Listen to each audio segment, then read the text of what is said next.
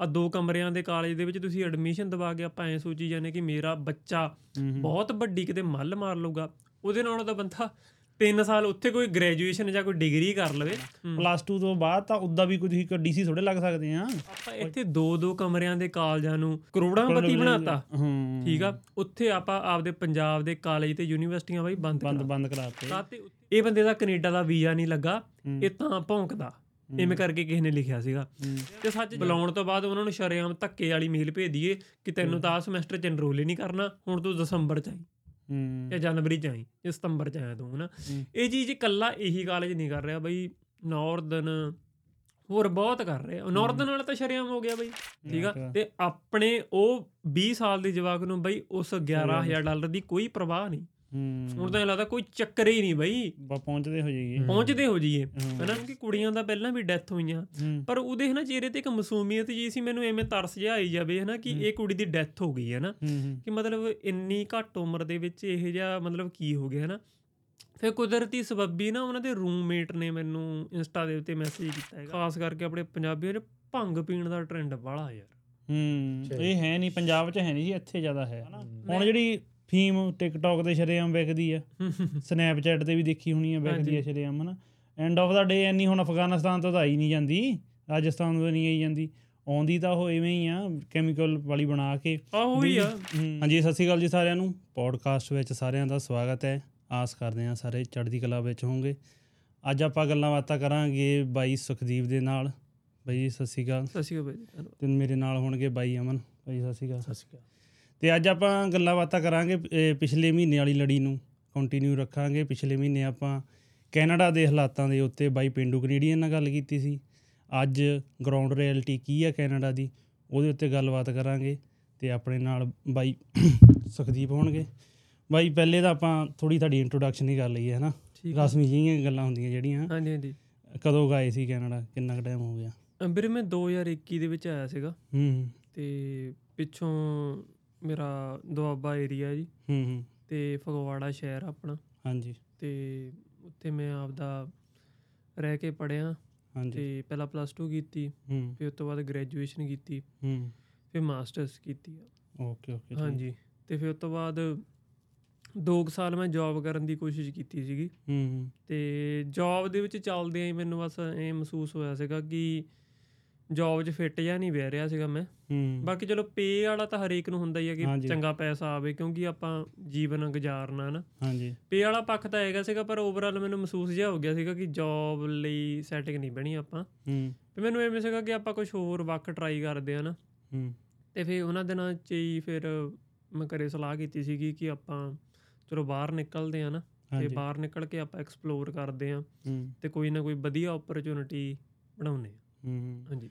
Okay okay ਜਾਨੀ ਕਿ ਤੁਸੀਂ 2 ਸਾਲੇ ਹੋਏ ਹੋ ਹਨਾ ਹੁਣ? ਹਾਂਜੀ ਹੁਣ 2 work ਸਾਲ ਤੋਂ ਥੋੜਾ ਜਿਹਾ 2-4 ਮਹੀਨੇ ਉੱਪਰ ਹੋ ਗਏ। ਓਕੇ ਇੱਕ ਗੱਲ ਤੁਸੀਂ ਕੀਤੀ ਵੀ ਗ੍ਰੈਜੂਏਸ਼ਨ ਕਰਕੇ ਆਏ ਸੀ ਹਨਾ? ਹਾਂਜੀ। ਗ੍ਰੈਜੂਏਸ਼ਨ ਤੇ ਪਲੱਸ 2 ਦੇ ਵਿੱਚ ਵੀ ਅੱਜ ਕੱਲ ਬਹੁਤ ਚੱਲ ਰਿਹਾ ਹੈ ਨਾ ਜੇ ਆਪਾਂ ਸਿਚੁਏਸ਼ਨਲ ਗੱਲ ਕਰੀਏ ਹਾਂਜੀ ਹਾਂਜੀ। ਕੀ ਲੱਗਦਾ ਵੀ ਗ੍ਰੈਜੂਏਸ਼ਨ ਕਰਕੇ ਆਉਣਾ ਚਾਹੀਦਾ ਜਾਂ ਪਲੱਸ 2 ਵਾਲਾ ਕੀ ਹਿਸਾਬ ਕਿਤਾਬ ਤੁਹਾਨੂੰ ਕਿਹੜਾ ਠੀਕ ਲੱਗਦਾ ਜੇ ਆਪਾਂ ਗੱਲ ਕਰੀਏ ਹਨਾ? ਵੀਰੇ ਇੱਕ ਤਾਂ ਇਹ ਚ ਨਾ ਮੈਂ ਸਭ ਤੋਂ ਵੱਡੀ ਐਗਜ਼ਾਮਪਲ ਦਿੰਨਾ ਤੁਹਾਨੂੰ। ਹੂੰ ਹੂੰ। ਗ੍ਰੈਜੂਏਸ਼ਨ ਕਰਕੇ ਆਉਣਾ ਚਾਹੀਦਾ ਜਾਂ ਨਹੀਂ ਇਹ ਮੈਂ ਬਾਅਦ ਚ ਦੱਸਦਾ। ਇੱਕ ਮਾਤਾ ਜੀ ਦਾ ਮੈਨੂੰ ਫੋਨ ਆਇਆ ਸੀਗਾ ਇੰਡੀਆ ਤੋਂ। ਹਾਂਜੀ। ਉਹਨਾਂ ਦੀ ਕੁੜੀ ਨੇ ਨਾ 90 ਤੋਂ 95% ਇੰਡੀਆ ਪਲੱਸ 2 ਚੋਂ ਲਏ ਸੀ। ਅੱਛਾ। ਤੇ ਇੱਥੇ ਉਹ ਸੈਨਿਕਾ ਕਾਲਜ ਦੇ ਵਿੱਚ ਆਏ ਸੀਗੇ। ਹੂੰ। ਤੇ ਸੈਨਿਕਾ ਕਾਲਜ ਨੇ ਬਾਈ ਉਹਨਾਂ ਨੂੰ ਫੇਲ ਕਰਤਾ।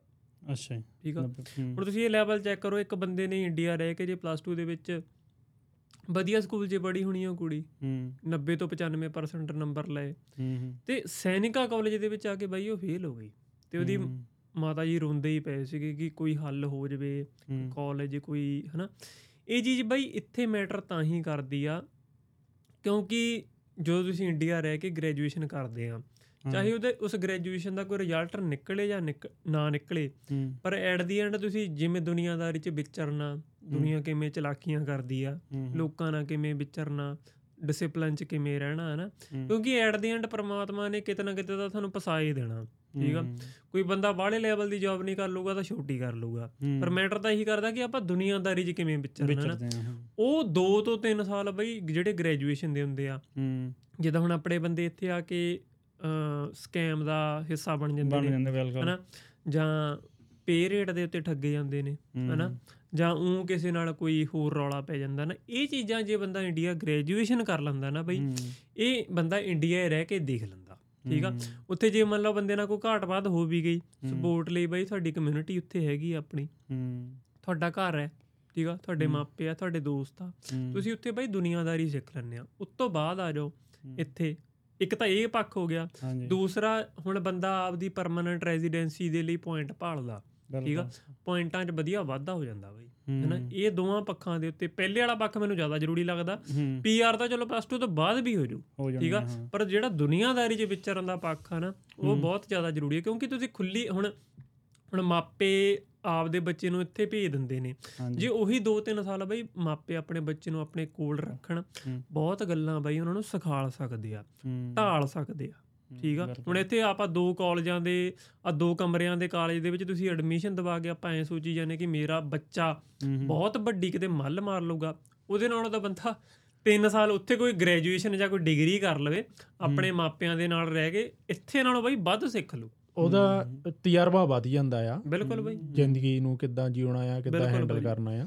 ਨਾ- ਯਾ ਨਾਲੇ ਜੇ ਇੰਡੀਆ ਤੋਂ ਜਦੋਂ ਤੁਰ ਪਿਆ ਉਹ ਤਾਂ ਉਦਾਂ ਵੀ ਦੂਰ ਹੋ ਜਾਣਾ। ਬਿਲਕੁਲ ਹਨਾ ਕੋਸ਼ਿਸ਼ ਕਰੋ ਵੀ ਉਹਨੇ ਉਦਾਂ ਵੀ ਜਿੱਦਾਂ ਸਕੂਲ ਜਾਣਾ ਆ ਉੱਥੇ ਉੱਥੇ ਦੀ ਲਾਈਫ ਡਿਫਰੈਂਟ ਹੁੰਦੀ ਜਦੋਂ ਤੁਸੀਂ ਕਾਲਜ ਕਰਦੇ ਆ ਗ੍ਰੈਜੂਏਸ਼ਨ ਕਰਦੇ ਆ। ਬਿਲਕੁਲ ਬਈ। ਬਹੁਤ ਬਹੁਤ ਕੁਝ ਚੀਜ਼ਾਂ ਤੁਸੀਂ ਸਿੱਖਦੇ ਆ। ਓਬਵੀਅਸਲੀ ਆਪਾਂ ਹੁਣ ਨਵੇਂ ਬੰਦਿਆਂ ਨੂੰ ਮਿਲਦੇ ਆ ਤੁਹਾਨੂੰ। ਟੀਚਰਾਂ ਦਾ ਲੈਵਲ ਵੀ ਥੋੜਾ ਵੱਡਾ ਹੁੰਦਾ ਲੱਗਦਾ ਹੁੰਦਾ ਹਾਂਜੀ ਹਾਂਜੀ। ਕਿਉਂਕਿ ਕਈ ਬੰਦਿਆਂ ਨੇ ਹੁਣ ਜਿਹੜੇ ਸਕੂਲ ਦੇ ਟੀਚਰ ਆ ਉਹਨਾਂ ਨੇ ਬਾਈ ਡੀ ਨਹੀਂ ਕੀਤੀ ਹੁੰਦੀ ਜਾਂ ਮਾਸਟਰ ਡਿਗਰੀ ਨਹੀਂ ਕੀਤੀ ਹੁੰਦੀ ਉਹਦਾ ਬੀਐਡ ਕਰਕੇ ਹਨਾ ਟੀਚਰ ਬਣ ਜਾਂਦੇ ਨਾ ਸਕੂਲਿੰਗ ਦੇ। ਵਿੱਚ ਤੇ ਉੱਥੇ ਤੁਹਾਨੂੰ ਐਜੂਕੇਸ਼ਨ ਦਾ ਲੈਵਲ ਗੱਲ ਕਰਨ ਦਾ ਤੁਹਾਡਾ ਕਮਿਊਨੀਕੇਸ਼ਨ ਲੈਵਲ ਵੀ ਵਧੀਆ ਹੋ ਜਾਂਦਾ ਨਾ।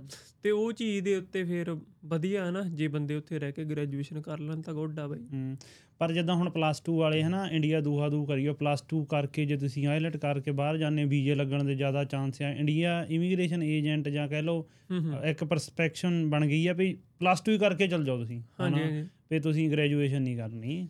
ਇਹ ਚੀਜ਼ ਨਾ ਬਈ ਮੈਂ 2-3 ਸਾਲ ਪਹਿਲਾਂ ਜਦੋਂ ਮੈਂ ਗ੍ਰੈਜੂਏਸ਼ਨ ਕਰਦਾ ਹੁੰਦਾ ਸੀਗਾ ਨਾ ਤੇ ਮੈਨੂੰ ਮੇਰੇ ਘਰਦਿਆਂ ਨੇ ਕਹਿਣਾ ਨਾ ਉਹਦੀ ਕੁੜੀ ਚੱਲ ਗਈ ਉਹਦਾ ਮੁੰਡਾ ਚੱਲ ਗਿਆ ਨਾ। ਮੈਂ ਰੱਬ ਤੋਂ ਬਈ ਡਰ ਕੇ ਇਹ ਗੱਲ ਕਹਿਣਾ ਹੈ। ਨਾ ਕਿ ਮੈਂ ਹੰਕਾਰ 'ਚ ਨਹੀਂ ਕਹਿਣਾ ਹੈਗਾ। ਮੈਂ ਅੱਜ ਦੀ ਡੇਟ ਦੇ ਵਿੱਚ ਆਪਣਾ ਸਾਰਾ ਕੁਝ ਕਰਕੇ ਇੱਥੇ ਆਇਆ। ਜਿਹੜੇ ਬੰਦੇ ਬਈ ਉਸ ਡੇਟ ਦੇ ਵਿੱਚ ਪਲੱਸ 2 ਕਰਕੇ ਆਏ ਸੀਗੇ ਮੇਰੇ ਇੰਸਟਾਗ੍ਰam ਤੇ ਬਈ ਉਹਨਾਂ ਦੇ ਮੈਸੇਜ ਪਏ ਆ ਬਈ। ਪੀਆਰ ਨਹੀਂ ਹੋ ਰਹੀ। ਸਟਰਗਲ ਕਰ ਰਿਹਾ ਲਾਈਫ ਹਾਂ। ਮੈਂ ਇਹ ਨਹੀਂ ਕਹਿਣਾ ਕਿ ਮੈਂ ਬਹੁਤ ਵੱਡੀ ਮੱਲ ਮਾਰ ਰਹੀ ਹੈ ਬਈ। ਪਰ ਅਸਲ ਦੇ ਵਿੱਚ ਮੈਂ ਉਹ ਚੀਜ਼ ਜਿਹੜੀਆਂ ਉਦੋਂ ਗੱਲਾਂ ਹੁੰਦੀਆਂ ਸੀਗੀਆਂ ਕਿ। ਉਹਦੀ ਧੀ ਚਲ ਗਈ ਆ ਉਹਦਾ ਮੁੰਡਾ ਚਲ ਗਿਆ ਉਹਦੇ ਨੇ ਇੰਨਾ ਪੈਸਾ ਭੇਜਤਾ ਆ ਉਹਦੇ ਨੇ ਕੋਠੀ ਸ਼ੁਰੂ ਕਰਤੀ ਆ। ਉਹ ਸਾਰੇ ਬੰਦੇ ਆਪਦੀ ਗਾਹਾਂ ਦੀ ਲਾਈਫ ਦੇ ਲਈ ਬਹੁਤ ਜ਼ਿਆਦਾ ਪਰੇਸ਼ਾਨ ਨੇ ਬਈ। ਕਾਰਨ ਉਹੀ ਕਿ ਆਫਟਰ ਪਲੱਸ 2 ਹੁਣ ਇਹਨਾਂ ਦੀ ਪਾਲਿਸੀ ਕਿਉਂਕਿ ਬਾਅਦ ਦੇ ਵਿੱਚ ਤੁਹਾਡੀ ਲਾਈਫ ਕਿਹੋ ਜਿਹੀ ਹੋਣੀ ਆ। ਕਿਉਂਕਿ ਮੈਂ ਹੁਣ ਕੱਲ ਵੀ ਕਿਸੇ ਨਾਲ ਗੱਲ ਕਰਦਾ ਸੀਗਾ ਕਿ ਇੰਡੀਆ ਤੁਸੀਂ ਕਿਸੇ ਬੰਦੇ ਨੂੰ ਕਹੋ ਕਿ ਆਇਆ ਤੇਰਾ 50000 ਕਿਤੇ ਇਨਵੈਸਟ ਕਰਾ ਦਿੰਨੇ ਆ। ਠੀਕ ਆ? ਅਗਲਾ ਕਾਪੀ ਪੈਨ ਲੈ ਕੇ ਬਹਿ ਕਿ 50000 ਮੇਰਾ ਇਨਵੈਸਟ ਹੋਣਾ ਮੈਨੂੰ ਨਿਕਲੂਗਾ? ਨਿਕਲੂਗਾ ਗਿਆ ਜਿੱਦਣ ਬਈ ਕੈਨੇਡਾ ਆਉਣ ਨੂੰ ਬੰਦਾ 15 ਲੱਖ ਲਾਉਂਦਾ ਕੀ ਕਾਪੀ ਪੈਨ ਚੱਕਦਾ? ਕਦੇ ਨਹੀਂ ਕੋਈ ਨਹੀਂ ਦੇਖਦਾ। ਨਹੀਂ। ਸਾਰੀ ਉਮਰ ਦੀ ਪੂੰਜੀ ਬੰਦਾ ਲਾਉਂਦਾ ਹੂੰ। ਠੀਕ ਆ? ਉਹ ਇਹ ਨਹੀਂ ਸੋਚਦਾ ਕਿ ਉੱਥੇ ਕ੍ਰੈਡਿਟ ਸਿਸਟਮ ਕਿਵੇਂ ਵਰਕ ਕਰਦਾ। ਠੀਕ ਆ? ਹੁਣ ਤੁਸੀਂ ਐਂ ਦੇਖ ਲਓ ਅੱਜ ਦੀ ਡੇਟ ਦੇ ਵਿੱਚ 70 80% ਲੋਕ ਆਪਣਾ ਕ੍ਰੈਡਿਟ ਨਹੀਂ ਪੇ ਕਰ ਪਾ ਰਹੇ। ਇੰਟਰਨੈਸ਼ਨਲ ਸਟੂਡੈਂਟ ਮੈਨੂੰ ਪਤਾ ਬਈ ਨਹੀਂ ਪੇ ਕਰ ਪਾ ਰਹੇ। ਠੀਕ ਆ? ਹੁਣ ਬੰਦਾ ਸ਼ੁਰੂ ਦੇ ਵਿੱਚ ਧੜਾ ਧੜ 500 ਡਾਲਰ ਯੂਜ਼ ਕਰ ਲਿਆ ਕ੍ਰੈਡਿਟ ਤੋਂ। ਹੂੰ। ਠੀਕ ਆ? ਬੰਦਾ ਸੋਚਦਾ ਕੋਈ ਨਹੀਂ ਮਹੀਨੇ ਦੇ ਐਂਡ ਤੇ ਜਾਂ ਮੈਂ ਮਹੀਨੇ ਦੇ ਸ਼ੁਰੂ ਦੇ ਉੱਤੇ ਮੈਂ ਪੇ ਕਰ ਦੂੰਗਾ। ਪਰ ਜਿੱਦਣ ਬਾਈ ਪੇ ਕਰਨ ਦੀ ਡੇਟ ਆਉਂਦੀ ਹੈ ਨਾ ਬੰਦਾ ਥੱਲੇ ਜਾ ਕੇ ਦੇਖਦਾ ਕਿ ਮਿਨੀਮਮ ਕਿੰਨਾ ਪੇ ਕਰ ਸਕਦਾ ਮੈਂ। ਕਿਉਂਕਿ ਇਵੇਂ ਹੀ ਆ ਇਹ ਚੀਜ਼ਾਂ ਹੀ ਤੁਹਾਨੂੰ ਪਰੇਸ਼ਾਨ ਕਰਦੀਆਂ ਕ੍ਰੈਡਿਟ ਸਿਸਟਮ ਕਿਵੇਂ ਵਰਕ ਕਰਦਾ। ਪੀਆਰ ਦਾ ਪਾਥਵੇ ਹੁਣ ਹਰੇਕ ਬੰਦਾ ਕਹਿੰਦਾ ਕਾਲਜ। ਕੋਰਸ ਆਇਲਸ ਇਹਨਾਂ ਤਿੰਨਾਂ ਚੀਜ਼ਾਂ ਤੇ ਬਈ ਗੱਲ ਹੁੰਦੀ ਆ ਜਾਂ। ਪੀਆਰ ਦੀ ਗੱਲ ਹੁੰਦੀ ਆ। ਐਕਸਪ੍ਰੈਸ ਐਂਟਰੀ ਦੇ ਪੁਆਇੰਟ ਕਰ ਕਾਊਂਟ ਕਰਨ ਲਈ ਕੋਈ ਏਜੰਟ ਤੁਹਾਨੂੰ ਗੱਲ ਇਹ ਕਹਿੰਦਾ ਜਿੱਦਣ ਬਾਈ ਤੁਹਾਨੂੰ ਉਹਨੇ ਇਹ ਗੱਲ ਕਹਿਤੀ ਹੂੰ। ਕਿ ਐਕਸਪ੍ਰੈਸ ਐਂਟਰੀ ਦੇ ਪੁਆਇੰਟ ਪੰਜਾਬ ਬਹਿ ਕੇ ਕੈਲਕੂਲੇਟ ਕਰੋ ਤੁਹਾਨੂੰ ਉਹਨੇ ਜਦੋਂ ਸਾਰਾ ਦਿਖਾਉਣਾ ਕਿ ਕੱਟ ਆਫ ਲਿਸਟ ਤਾਂ 500 ਦੇ ਲੱਗ ਗਿਆ ਤੇਰੇ ਤਾਂ 350 ਹੀ ਬਣੇ ਆ। ਤੇ ਬੰਦਾ ਤਾਂ ਫਿਰ ਡਬਲ ਮਾਈਂਡ ਹੋ ਜਾਊਗਾ। ਹਾਂ ਵੀ ਮੈਂ ਜਾਵਾਂ ਕਿ ਕੀ ਮੈਂ ਇਹ ਤਾਂ ਯਾਰ ਮੈਂ ਤਾਂ 350 ਤੇ ਖੜਾ ਹਾਂ। ਹਨਾ? ਤੇ ਹੁਣ ਜੇ ਉਸ ਤੋਂ ਬਾਅਦ ਪੀਐਨਪੀ ਦੀ ਜੌਬ ਦੀ ਵੀ ਰਿਐਲਿਟੀ ਬੰਦੇ ਨੂੰ ਦੱਸ ਦਈਏ ਕਿ ਇਹ ਨਾ ਕਿ ਪੀਐਨਪੀ ਦੀ ਜੌਬ ਵੀ ਕਿੰਨੀ ਲੱਭਣੀ ਔਖੀ ਹੈ ਨਾ। ਜਾਂ ਪ੍ਰੋਵਿੰਸ ਮੂਵ ਕਰਨ ਦੀ ਖਾਤਰ ਹੈ ਨਾ ਹੂੰ ਹੂੰ। ਇਹ ਸਾਰੀਆਂ ਜਿਹੜੀਆਂ ਬਾਅਦ ਦੀਆਂ ਗੱਲਾਂ ਹਨ ਬਾਈ ਇਹ ਬੰਦਿਆਂ ਨੂੰ ਅੱਜ ਦੀ ਡੇਟ ਦੇ ਵਿੱਚ ਬਹੁਤ ਬਹੁਤ ਜ਼ਿਆਦਾ ਪਰੇਸ਼ਾਨ ਕਰ ਰਹੀ ਹੂੰ। ਬਾਈ ਪਲਵਿੰਦਰ ਆਇਆ ਸੀ ਲਾਸਟ ਵੀਕ ਉਹ ਕਹਿੰਦਾ ਸੀ ਆਪਣੀ ਕੰਡੀਸ਼ਨਿੰਗ ਹੋ ਰਹੀ ਆ। ਹੁਣ ਪਲੱਸ 2 ਵਾਲਿਆਂ ਦੀ ਕੰਡੀਸ਼ਨਿੰਗ ਹੀ ਇਦਾਂ ਹੋਈ ਆ ਵੀ ਤੁਹਾਡਾ ਕੁਝ ਬਣਨਾ ਨਹੀਂ ਹੈਗਾ ਬਾਹਰ ਚੱਲ ਜਾਓ। ਹੁਣ ਪਲੱਸ 2 ਵਾਲੇ ਬੰਦੇ ਨੇ ਮੈਨੂੰ ਤਾਂ ਇਹ ਨਹੀਂ ਸਮਝ ਲੱਗਦੀ ਵੀ ਇੰਡੀਆ ਇਹੋ ਜਿਹਾ ਕੀ ਦੇਖ ਲਿਆ। ਹੁਣ ਪਲੱਸ ਉਹ ਕਹਿੰਦੇ ਆ ਉਹਨਾਂ ਦਾ ਤਰਕ ਹੁੰਦਾ ਵੀ ਸਾਨੂੰ ਕੰਮ ਨਹੀਂ ਲੱਗਣਾ। ਪਲੱਸ 2 ਤੋਂ ਬਾਅਦ ਤਾਂ ਉੱਦਾਂ ਵੀ ਕੋਈ ਤੁਸੀਂ ਡੀਸੀ ਥੋੜੇ ਲੱਗ ਸਕਦੇ ਆ। ਕੁਝ ਤੁਸੀਂ ਲਾਈਫ ਦੇਖੋ ਆਪਣੀ ਵਿਚਰੋ ਹਨਾ ਗ੍ਰੈਜੂਏਸ਼ਨ ਕਰੋ ਪੋਸਟ। ਗ੍ਰੈਜੂਏਸ਼ਨ ਕਰੋ। ਫੇਰ ਜੇ ਸਾਡਾ ਨਹੀਂ ਕੁਝ ਬਣਦਾ ਫੇਰ ਤੁਸੀਂ ਆਓ ਹਨਾ। ਹੁਣ ਤੁਸੀਂ ਭਾਜੀ ਲੈਵਲ ਚੈੱਕ ਕਰੋ ਕਿ ਪੰਜਾਬ ਦੇ ਕਿੰਨੇ ਕਾਲਜ ਹੂੰ। ਆਪਾਂ ਬੰਦ ਕਰਾਤੇ ਬਿਲਕੁਲ। ਪੰਜਾਬ ਦੇ ਕਿੰਨੇ ਇਹ ਵੀ ਨਹੀਂ ਛੋਟੇ ਮੋਟੇ ਨਹੀਂ ਲੈਵਲ ਵਾਲੇ ਕਾਲਜ ਬੰਦ ਕਰਵਾਤੇ ਇੱਕ ਮੁੰਡਾ ਜੁਗਰਾਜ ਸਿੰਘ ਕਰਕੇ ਅੰਮ੍ਰਿਤਸਰ ਤੋਂ ਆ। ਉਹ ਯੂਨਾਈਟਿਡ ਸਿੱਖ ਸਟੂਡੈਂਟ ਫੈਡਰੇਸ਼ਨ ਚਲਾਉਂਦਾ ਉਹ। ਤੇ ਉਹ ਸਾਰੇ ਮਤਲਬ ਯੂਨੀਵਰਸਿਟੀ ਕਾਲਜਾਂ ਦੇ ਵਿੱਚ ਲੋਕਾਂ ਨੂੰ ਪ੍ਰੇਰਿਤ ਕਰਦੇ ਆ ਨਾ ਕਿ ਆਪਾਂ ਪੜ੍ਹੀਏ ਲਿਖੀਏ ਨਾ। ਤੇ ਉਹ ਚੀਜ਼ ਦੇ ਉੱਤੇ ਦੇਖੋ ਆਪਾਂ ਇੱਥੇ ਦੋ ਦੋ ਕਮਰਿਆਂ ਦੇ ਕਾਲਜਾਂ ਨੂੰ ਕਰੋੜਾਂਪਤੀ ਬਣਾਤਾ। ਠੀਕ ਆ। ਉੱਥੇ ਆਪਾਂ ਆਪਦੇ ਪੰਜਾਬ ਦੇ ਕਾਲਜ ਤੇ ਯੂਨੀਵਰਸਿਟੀਆਂ ਬਾਈ ਬੰਦ ਬੰਦ ਬੰਦ ਕਰਾਤੇ। ਕਾਤੇ ਉੱਥੇ ਐਡਮਿਸ਼ਨਾਂ ਹੋਈਆਂ ਨਹੀਂ। ਕਾਲਜ ਬੰਦ ਹੋ ਗਏ। ਇੱਥੇ ਵਾਲੇ ਬਾਈ ਕਿੰਨੇ ਅਮੀਰ ਹੋ ਗਏ। ਹੁਣ ਤੁਸੀਂ ਇਹ ਦੇਖੋ ਆਪਣੀ ਰੀਤ ਵਿਦਿਆ ਪੜਨ ਦੀ ਪਹਿਲੇ ਦਿਨ ਤੋਂ ਰਹੀ ਆ। ਗੁਰੂ ਗੋਬਿੰਦ ਸਿੰਘ ਸਾਹਿਬ ਨੇ ਠੀਕ ਆ ਹੁਣ ਜੇ ਆਪਾਂ ਦਮਦਮੀ ਟਕਸਾਲ ਦੀ ਗੱਲ ਕਰਦੇ ਆ ਉਹਨਾਂ ਬਣਾਈ ਕਾਤੇ ਸੀਗੀ ਕਿ ਜਿਹੜੇ ਜਿਹੜੇ ਸਿੱਖ ਆ ਹਨਾ ਉਹ ਵਿਦਿਆ ਪ੍ਰਾਪਤ ਕਰਨ। ਵਿਦਿਆ ਪ੍ਰਾਪਤ ਕਰਨ ਤੋਂ ਬਾਅਦ ਫਿਰ ਉਹ ਉਹਨਾਂ ਦੀ ਮਰਜ਼ੀ ਆ ਉਹ ਕਿੱਧਰ ਨੂੰ ਜਾਣਾ ਚਾਹੁੰਦੇ ਆ। ਉਹ ਰਾਗੀ ਬਣਨਾ ਚਾਹੁੰਦੇ ਆ ਉਹ ਢਾਡੀ ਬਣਨਾ ਚਾਹੁੰਦੇ ਆ ਉਹ ਪਾਠੀ ਬਣਨਾ ਚਾਹੁੰਦੇ ਆ ਸਮਾਜ ਸੇਵੀ ਬਣਨਾ ਚਾਹੁੰਦੇ ਆ ਕਥਾਵਾਚਕ ਬਣਨਾ ਚਾਹੁੰਦੇ ਕੀ ਬਣਨਾ ਚਾਹੁੰਦੇ ਆ। ਤੇ ਆਪਾਂ ਤਾਂ ਬਈ ਵਿਦਿਆ ਪੜਨ ਦੀ ਰੀਤ ਹੀ ਖਤਮ ਕਰਤੀ ਕਿਉਂਕਿ ਮਾਰੇ ਦੀ ਬਾਣੀ ਵੀ ਇਹ ਗੱਲ ਕਹਿੰਦੀ ਹੈ ਵਿਦਿਆ ਵਿਚਾਰੀ ਤਾਂ ਪਰਉਪਕਾਰੀ ਠੀਕ ਆ? ਆਪ ਇਹ ਵਾਲੀ ਰੀਤ ਆ ਜਮਾ ਜ਼ੀਰੋ ਕਰਤੀ। ਹੁਣ ਜਿਹੜੀ ਗੱਲ ਤੁਸੀਂ ਕਹਿੰਦੇ ਕਿ ਪਲੱਸ 2 ਤੋਂ ਬਾਅਦ ਜਿਹੜਾ ਬੰਦਾ ਇਹ ਗੱਲ ਕਹਿੰਦਾ ਪਿਆ ਆ ਕਿ ਮੈਨੂੰ ਤਾਂ ਕੋਈ ਜੌਬ ਓਪਰਚੁਨਿਟੀ ਮਿਲੀ ਨਹੀਂ। ਬਈ ਜਾਂ ਤਾਂ ਹੋਵੇ ਕਿ ਤੂੰ ਪਲੱਸ 2 ਕਰਨ ਤੋਂ ਬਾਅਦ 100 ਥਾਂ ਧੱਕੇ ਖਾਦੇ ਹੁਣ। ਹਾਂ ਉਹੀ ਤਾਂ ਨਾ। ਘਰੇ ਰੋਟੀ ਖਾਧੀ ਪਲੱਸ 2 ਡਨ ਕੀਤੀ ਸਿੱਧਾ ਆਇਲ ਸੈਂਟਰ 'ਚ ਵੜ ਗਿਆ। ਇਹਨੂੰ ਸਟਰਗਲ ਕਹਿੰਦੇ ਆ। ਇਹਨੂੰ ਕੋਈ ਸਟਰਗਲ ਨਹੀਂ। ਭਾਜੀ ਇਹ ਵੀ ਦੇਖੋ ਜਿੱਦਾਂ ਹੁਣ ਨਾ ਮਾਈਂਡ ਉੱਥੇ ਸੈੱਟ ਇਹ ਹੋਇਆ ਘਰਦਿਆਂ ਦਾ ਵੀ ਨਿਆਣਿਆਂ ਦਾ ਵੀ ਕਿ ਪਲੱਸ 2 ਕਰਕੇ ਬਾਹਰ ਹੀ ਜਾਣਾ। ਵੀ ਆਪਣੀ ਇੰਗਲਿਸ਼ ਵਧੀਆ ਕਰ ਲਓ ਵੀ ਤੁਸੀਂ ਆਪਣਾ ਆਈਲਟਸ ਦਾ ਟੈਸਟ ਕਲੀਅਰ ਕਰ ਲਓਗੇ ਤਾਂ ਚੱਲ ਜੂਗੇ। ਬਿਲਕੁਲ। ਹਨਾ? ਵੀ ਜਿਹੜੀ ਮਾਈਂਡ ਦੀ ਸੈਟਲਮੈਂਟ ਹੋਈ ਉਹ ਇਦਾਂ ਹੋਈ ਹੋਆ ਘਰਦਿਆਂ ਦੀ ਵੀ ਇਦਾਂ ਹੋਈ ਹੋਆ ਤੇ ਨਿਆਣਿਆਂ ਦੀ ਵੀ। ਕ- ਨਿਆਣਿਆਂ ਦੀ ਕਿਹਨੇ ਕਰਨੀ ਆ? ਘਰਦਿਆਂ ਨੇ। ਕਿ ਅਸੀਂ ਆਪਣਾ ਮੁੰਡਾ ਬਾਹਰ ਭੇਜਣਾ। ਜਦ ਉਹਨੂੰ ਕਹੀ ਜਾਣਾ ਘਰ 'ਚ ਉਹ ਗੱਲ ਚਲਾਈ ਜਾਣੀ ਉਹਦੇ ਦਿਮਾਗ 'ਚ ਉਹੀ ਗੱਲ ਜਾਣੀ। ਬਿਲਕੁਲ ਜਿਹੜਾ ਤੁਸੀਂ ਇਹ ਗੱਲ ਕਹੀ ਹੈ ਨਾ ਕਿ ਜਿਹੜਾ ਮਾਈਂਡ ਸੈਟਅਪ ਵਾਲੀ ਆ ਇਹ ਸਾਰੀ ਵੀਰੇ ਸ਼ਬਦਾਂ ਦੀ ਖੇਡ ਆ। ਹੂੰ। ਬਹੁਤ ਹੀ ਤਕੜੇ ਵਿਦਵਾਨ ਨੇ ਪੰਜਾਬ ਦੇ ਵਿੱਚ। ਉਹਨਾਂ ਨੇ ਹਨਾ ਕੱਲ ਪਰਸੋਂ ਉਹਨਾਂ ਦੀ ਰੀਲ ਕੱਟ ਕੇ ਪਾਈ ਹੈ ਨਾ ਸਿੱਖ ਸਿਆਸਤ ਕਰਕੇ ਚੈਨਲ ਆ। ਉਹਦੇ ਉੱਤੇ ਵੀਰ ਹੁਣੀ ਬੋਲਦੇ ਨੇ ਉਹਨਾਂ ਦੇ ਨਾਮ ਦੇ ਨਾਲ ਡਾਕਟਰ ਲੱਗਦਾ ਡਾਕਟਰ ਸੇਵਕ ਸਿੰਘ। ਅੱਛਾ। ਤੇ ਬੜੂ ਸਾਹਿਬ ਮਤਲਬ ਬਹੁਤ ਥਾਂ ਵਿਚਰ ਕੇ ਉਹਨਾਂ ਨੇ ਜੌਬ ਕੀਤੀ। ਉਹ ਕਹਿੰਦੇ ਮੈਨੂੰ ਹੁਣ ਅੱਜ ਦੀ ਡੇਟ ਦੇ ਵਿੱਚ ਬੰਦੇ ਪੁੱਛਦੇ ਤੂੰ ਕਰਦਾ ਕੀ ਆ? ਹੂੰ। ਉਹ ਕਹਿੰਦੇ ਉਹ ਕਹਿੰਦੇ ਮੈਂ ਸੇਵਾ ਕਰਦਾ। ਹੂੰ। ਉਹ ਕਹਿੰਦੇ ਠੀਕ ਆ ਸੇਵਾ ਕਰਦਾ ਪਰ ਕਰਦਾ ਕੀ ਆ? ਕੰਮ ਕੀ ਕਰਦਾ? ਕਹਿੰਦੇ ਕਿ ਮਤਲਬ ਸੇਵਾ ਕਰਨ ਨੂੰ ਇਹ ਇੰਨਾ ਕੁ ਭੈੜਾ ਮੰਨਦੇ ਨੇ ਕਿ। ਹੁਣ ਮੈਂ ਜੌਬ ਛੱਡ ਕੇ ਕਹਿੰਦੇ ਮੈਂ ਜੌਬ ਛੱਡਤੀ ਆ। ਮੈਂ ਕੋਈ ਜੌਬ ਨਹੀਂ ਕਰਦਾ ਮੈਂ ਫੁੱਲ ਟਾਈਮ ਸੇਵਾ ਕਰਦਾ। ਠੀਕ ਆ? ਤੇ ਮੈਂ ਉਹਨਾਂ ਦੀ ਹੈ ਨਾ ਕਿਸੇ ਪੋਸਟ ਦੇ ਥੱਲੇ ਇੱਕ ਵਾਰੀ ਹੈ ਨਾ ਕਮੈਂਟ ਵੀ ਪੜਿਆ ਉਹ ਪ੍ਰਵਾਸ ਦੇ ਉੱਤੇ ਬਹੁਤ ਵੱਡੇ ਲੈਵਲ ਦੇ ਉੱਤੇ ਆਪਾਂ ਉਸ ਲੈਵਲ ਤੇ ਬਾਈ ਗੱਲ ਵੀ ਨਹੀਂ ਕਰ ਸਕਦੇ ਹੈਗੇ। ਉਹ ਇਹਨਾਂ ਡੀਪਲੀ ਐਕਸਪਲੇਨ ਕਰਦੇ ਆ ਕਿ ਕਿਵੇਂ ਬੰਦੇ ਉੱਥੇ ਜਾਂਦੇ ਨੇ। ਉਹਨਾਂ ਦੀ ਪੋਸਟ ਦੇ ਥੱਲੇ ਇੱਕ ਕਮੈਂਟ ਆਇਆ ਸੀਗਾ ਕਿ ਇਹ ਬੰਦੇ ਦਾ ਕੈਨੇਡਾ ਦਾ ਵੀਜ਼ਾ ਨਹੀਂ ਲੱਗਾ। ਇਹ ਤਾਂ ਭੌਂਕਦਾ। ਇਵੇਂ ਕਰਕੇ ਕਿਸੇ ਨੇ ਲਿਖਿਆ ਸੀਗਾ। ਤੇ ਸੱਚ ਜਾਣਿਓ ਵੀਰੇ ਹਨਾ ਡਾਕਟਰ ਸੇਵਕ ਸਿੰਘ ਜੇ ਸਟੇਜ ਦੇ ਉੱਤੇ 1 ਘੰਟਾ ਬੋਲਣਾ ਚਾਹੁੰਦੇ ਨੇ ਕੋਈ ਬੁਲਾਉਣਾ ਚਾਹੁੰਦਾ। ਮੈਨੂੰ ਲੱਗਦਾ ਘੱਟੋ ਘੱਟ ਬਈ 50000 ਰੁਪਏ ਦਾ 1 ਘੰਟਾ ਹੋਣਾ ਬਈ। ਹੂੰ। ਹੂੰ। 50000 ਦੀ ਭੇਟਾ ਉਹਨਾਂ ਦੀ ਮੇਰੇ ਹਿਸਾਬ ਨਾਲ ਤਾਂ ਬਈ ਹੁਣੀ। ਹੈ, ਮੂੰਹੋਂ ਨਹੀਂ ਮੰਗਦੇ ਹੋਣਗੇ ਪਰ ਸੰਗਤ ਉਹਨਾਂ ਨੂੰ 50000 ਰੁਪਇਆ 1 ਘੰਟੇ ਦਾ ਦਿੰਦੀ ਹੋ ਦਿੰਦੀ ਹੈ ਹਾਂਜੀ। ਠੀਕ ਆ? ਇੱਕ ਬੰਦਾ ਉਹਦੇ ਥੱਲੇ ਕਮੈਂਟ ਕਰ ਰਿਹਾ ਕਿ ਇਸ ਬੰਦੇ ਦਾ ਕੈਨੇਡਾ ਦਾ ਵੀਜ਼ਾ ਨਹੀਂ ਲੱਗਿਆ ਇਹ ਤਾਂ ਭੌਂਕਦਾ ਇਹ ਤਾਂ ਬੋਲਦਾ। ਹੂੰ। ਤੇ ਬਈ ਹੁਣ ਤੁਸੀਂ ਦੱਸੋ ਉਸ ਬੰਦੇ ਨੂੰ ਕੈਨੇਡਾ ਦੇ ਵੀਜ਼ੇ ਦੀ ਲੋੜ ਹੈਗੀ ਹੈ? ਬਿਲਕੁਲ ਨਹੀਂ। ਉਹ ਬੰਦਾ ਫੁੱਲ ਟਾਈਮ ਸੇਵਾ ਦੇ ਉੱਤੇ ਉਤਰਿਆ ਹੋਇਆ ਨਾ। ਇਹ ਸਾਰੀ ਖੇਡ ਜਿਹੜੀ ਤੁਸੀਂ ਗਈ ਨਾ ਇਹ ਵੀਰੇ ਸ਼ਬਦਾਂ ਦੀ ਖੇਡ ਆ। ਇਹ ਸ਼ਬਦ ਤੁਹਾਡੀ ਕਮਿਊਨਿਟੀ ਤੁਹਾਡੇ ਮਾਪੇ ਤੁਹਾਡੇ ਰਿਸ਼ਤੇਦਾਰ ਤੁਹਾਡੇ ਆਲੇ ਦੁਆਲੇ ਦੇ ਦੋਸਤ ਮਿੱਤਰ ਹੀ ਤੁਹਾਡੇ ਦਿਮਾਗ ਦੇ ਵਿੱਚ ਪਾਉਂਦੇ ਆ। ਠੀਕ ਆ? ਕਿ ਤੂੰ ਜਾਣਾ ਹੀ ਬਾਹਰ ਆ। ਤੂੰ ਬਾਹਰ ਜਾ ਕੇ ਹੀ ਤਰੱਕੀ ਕਰ ਸਕਦਾ। ਤੇਰਾ ਇੱਥੇ ਕੁਝ ਨਹੀਂ ਰੱਖਿਆ ਹੈਗਾ। ਤੂੰ ਜਾ ਜਾ ਜਾ। ਫੇ ਉਹ ਸ਼ਬਦ ਹੀ ਬਾਈ ਅਸਰ ਕਰ। ਜਦੋਂ ਆਪਣੇ ਨਾ ਪੇਰੈਂਟਸ ਕਹਿ ਦਿੰਦੇ ਆ ਕਿ ਤੈਨੂੰ ਤਾਂ ਅਸੀਂ ਬਾਹਰ ਭੇਜਣਾ ਹਾਂਜੀ। ਪਰ ਪਤਾ ਨਹੀਂ ਹੁੰਦਾ ਕਿੱਦਾਂ ਭੇਜਣਾ। ਹਾਂਜੀ। ਉਹ ਜਿਹੜਾ ਨਿਆਣਾ- ਆ ਹਨਾ ਉਹ ਉਹ ਕਹਿੰਦਾ ਹਾਂ ਮੈਂ ਬਾਹਰ ਜਾਣਾ। ਜਿਹੜੀ ਬਾਹਰਲੀ ਲਾਈਫ ਆ ਉਹ ਉਹ ਆਪਣੇ ਦਿਮਾਗ 'ਚ ਪਤਾ ਕੀ ਹੁੰਦੀ? ਵਧੀਆ। ਆਪਾਂ ਨੂੰ ਨਹੀਂ ਪਤਾ ਹੁੰਦਾ ਉੱਥੇ ਕੰਮ ਕਰਨਾ ਜਾਂ ਕੀ।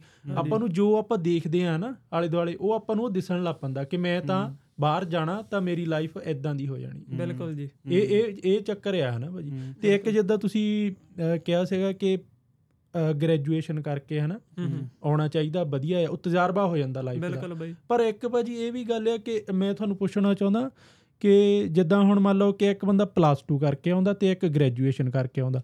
ਜਿਹੜਾ ਉਹਨਾਂ ਦੇ ਪਲੱਸ 2 ਵਾਲੇ ਤੇ ਗ੍ਰੈਜੂਏਸ਼ਨ ਵਾਲੇ ਦੇ ਪੁਆਇੰਟ ਆ ਹੂੰ ਹੂੰ। ਉਹ ਵੀ ਮੈਟਰ ਕਰਦੇ ਆ ਜਾਂ ਉਹਨੂੰ ਪਲੱਸ 2 ਵਾਲੇ ਨੂੰ ਘੱਟ ਲੈਣੇ ਪੈਂਦੇ ਆ ਗ੍ਰੈਜੂਏਸ਼ਨ ਵਾਲੇ ਨੂੰ ਜ਼ਿਆਦਾ ਲੈਣੇ ਪੈਂਦੇ ਆ ਤਾਂ ਉਹ। ਤਾਂ ਪਲੱਸ 2 ਕਰਕੇ ਆ ਜਾਂਦੇ ਆ। ਜੇ ਹੁਣ ਤੁਸੀਂ ਵੀਰੇ ਐਕਸਪ੍ਰੈਸ ਐਂਟਰੀ ਦੀ ਪ੍ਰੋਫਾਈਲ ਤੁਸੀਂ ਗੂਗਲ ਦੇ ਉੱਤੇ ਸਿੱਧਾ ਸਰਚ ਕਰ ਲਓ ਜਿਹੜੇ ਤੁਸੀਂ ਦੇਖਦੇ ਵੀ ਪਏ ਆ ਨਾ। ਐਕਸਪ੍ਰੈਸ ਐਂਟਰੀ ਪੁਆਇੰਟ ਕੈਲਕੂਲੇਸ਼ਨ ਉੱਥੇ ਸਿੰਪਲ ਸਭ ਤੋਂ ਪਹਿਲਾਂ ਮੈਨ ਔਮਨ ਏਜ ਹਨਾ ਮੈਰਿਡ ਅਨਮੈਰਿਡ ਆ। ਤੁਸੀਂ ਕੀ ਪੜਿਆ ਹੈ ਨਾ ਜੋ ਤੁਸੀਂ ਉੱਥੇ ਗ੍ਰੈਜੂਏਸ਼ਨ ਸਿਲੈਕਟ ਕਰਦੇ ਆ ਥੱਲੇ ਤੁਹਾਡੇ ਜਦੋਂ ਐਟ ਦੀ ਐਂਡ ਪੁਆਇੰਟ ਜਦੋਂ ਲਾਸਟ ਦੇ ਉੱਤੇ ਕੈਲਕੂਲੇਟ ਹੁੰਦੇ ਤੁਸੀਂ ਕੈਲਕੂਲੇਟ ਤੇ ਕਲਿੱਕ ਕਰਦੇ ਆ ਥੱਲੇ ਆ ਕੇ ਤੁਹਾਡੇ ਪੁਆਇੰਟ ਵੱਧ ਹੁੰਦੇ ਐਜ਼ ਕੰਪੇਅਰ ਟੂ ਇੱਕ ਜਿਹੜਾ ਬੰਦਾ ਪਲੱਸ 2 ਕਰਕੇ ਆਇਆ ਹੁੰਦਾ। ਜਿਹੜਾ ਬੰਦਾ ਗ੍ਰੈਜੂਏਸ਼ਨ ਕਰ ਲੈਂਦਾ ਉਹਨੂੰ 15 ਪੁਆਇੰਟ ਵੱਧ ਮਿਲ ਜਾਂਦੇ ਬਈ। ਵੱਧ ਮਿਲ ਠੀਕ ਆ ਹਨਾ? ਉਹ ਫੇ ਉਹਨਾਂ ਦੇ ਵਿੱਚ ਫੇ ਡਿਫਰੈਂਸ ਕ੍ਰੀਏਟ ਹੋ ਜਾਂਦਾ। ਚਾਹੇ ਮੰਨ ਲਓ ਕਿ ਗ੍ਰੈਜੂਏਸ਼ਨ ਵਾਲੇ ਨੂੰ ਵੀ ਐਕਸਪ੍ਰੈਸ ਐਂਟਰੀ ਦੇ ਵਿੱਚ ਪੀਆਰ ਲੈਣ ਲਈ ਮੁਸ਼ਕਲਾਂ ਉਹਦੇ ਲਈ ਵੀ ਹੈਗੀਆਂ। ਉਹਨੂੰ ਵੀ 778 ਬੈਂਡ ਹੀ ਲੈਣੇ ਪੈਣਗੇ ਜੇ ਉਹਨੇ ਐਕਸਪ੍ਰੈਸ ਐਂਟਰੀ 'ਚ ਜਨਰਲ ਡਰਾਅ ਦੇ ਵਿੱਚ ਲੈਣੀ ਹੈ ਨਾ। ਜੇ ਤਾਂ ਸਪੈਸੀਫਿਕ ਡਰਾਅ ਜੇ ਮੰਨ ਲਓ ਮੈਡੀਕਲ ਵਾਲਾ ਡਰਾਅ ਆ ਉਹ ਤਾਂ 3 350 380 ਤੱਕ ਵੀ ਆ ਜਾਂਦਾ। ਜੇ ਬੰਦੇ ਨੇ ਜਨਰਲ ਡਰਾਅ ਦੇ ਵਿੱਚ ਲੈਣਾ ਜਿੱਦਾਂ ਕੋਈ ਮੈਨੇਜਰ ਦੀ ਪੋਜੀਸ਼ਨ ਆ ਕੋਈ ਸੁਪਰਵਾਈਜ਼ਰ ਦੀ ਪੋਜੀਸ਼ਨ ਆ ਕਿ ਮਤਲਬ ਇੱਕ ਜਨਰਲ ਡਰਾਅ ਆ ਗਿਆ ਕਿ। ਮਤਲਬ ਇਹ ਇਹ ਪੋਜੀਸ਼ਨਾਂ ਦੇ ਉੱਤੇ ਤੁਹਾਡੇ ਪੁਆਇੰਟ ਜੇ ਇੰਨੇ ਹੈਗੇ ਤਾਂ ਤੁਹਾਨੂੰ ਪੀਆਰ ਡਨ ਹੋ ਜਾਊਗੀ। ਉਹਨੂੰ ਵੀ ਫਿਰ 778 ਬੈਂਡ ਲੈਣੇ ਪੈਣਗੇ ਪਰ ਦੋਨਾਂ 'ਚ ਫ਼ਰਕ ਇਹ ਹੋਊਗਾ ਕਿ ਉਸ ਬੰਦੇ ਦੇ ਪੁਆਇੰਟ ਵੱਧ ਹੀ ਹੋਣਗੇ ਜਿਹਨੇ ਗ੍ਰੈਜੂਏਸ਼ਨ ਕੀਤੀ ਹੈ। ਉਹਦੇ ਵੱਧ। ਹਾਂਜੀ ਉਹਦੇ ਵੱਧ ਇੱਕ ਬਾਈ ਨਾਰਦਰਨ ਕਾਲਜ ਵਾਲਾ ਹਨਾ ਰੌਲਾ ਜਿਹਾ ਪੈ ਹਟਿਆ। ਮੈਂ ਕਹਿੰਦਾ ਥੋੜੀ ਜਿਹੀ ਗੱਲ ਖੋਲ ਕੇ ਆਪਾਂ ਸਾਰਾ ਸਮਝੀਏ ਵੀ ਕੀ ਹਨਾ ਮਸਲਾ ਸੀਗਾ। ਹਾਂਜੀ ਹਾਂਜੀ।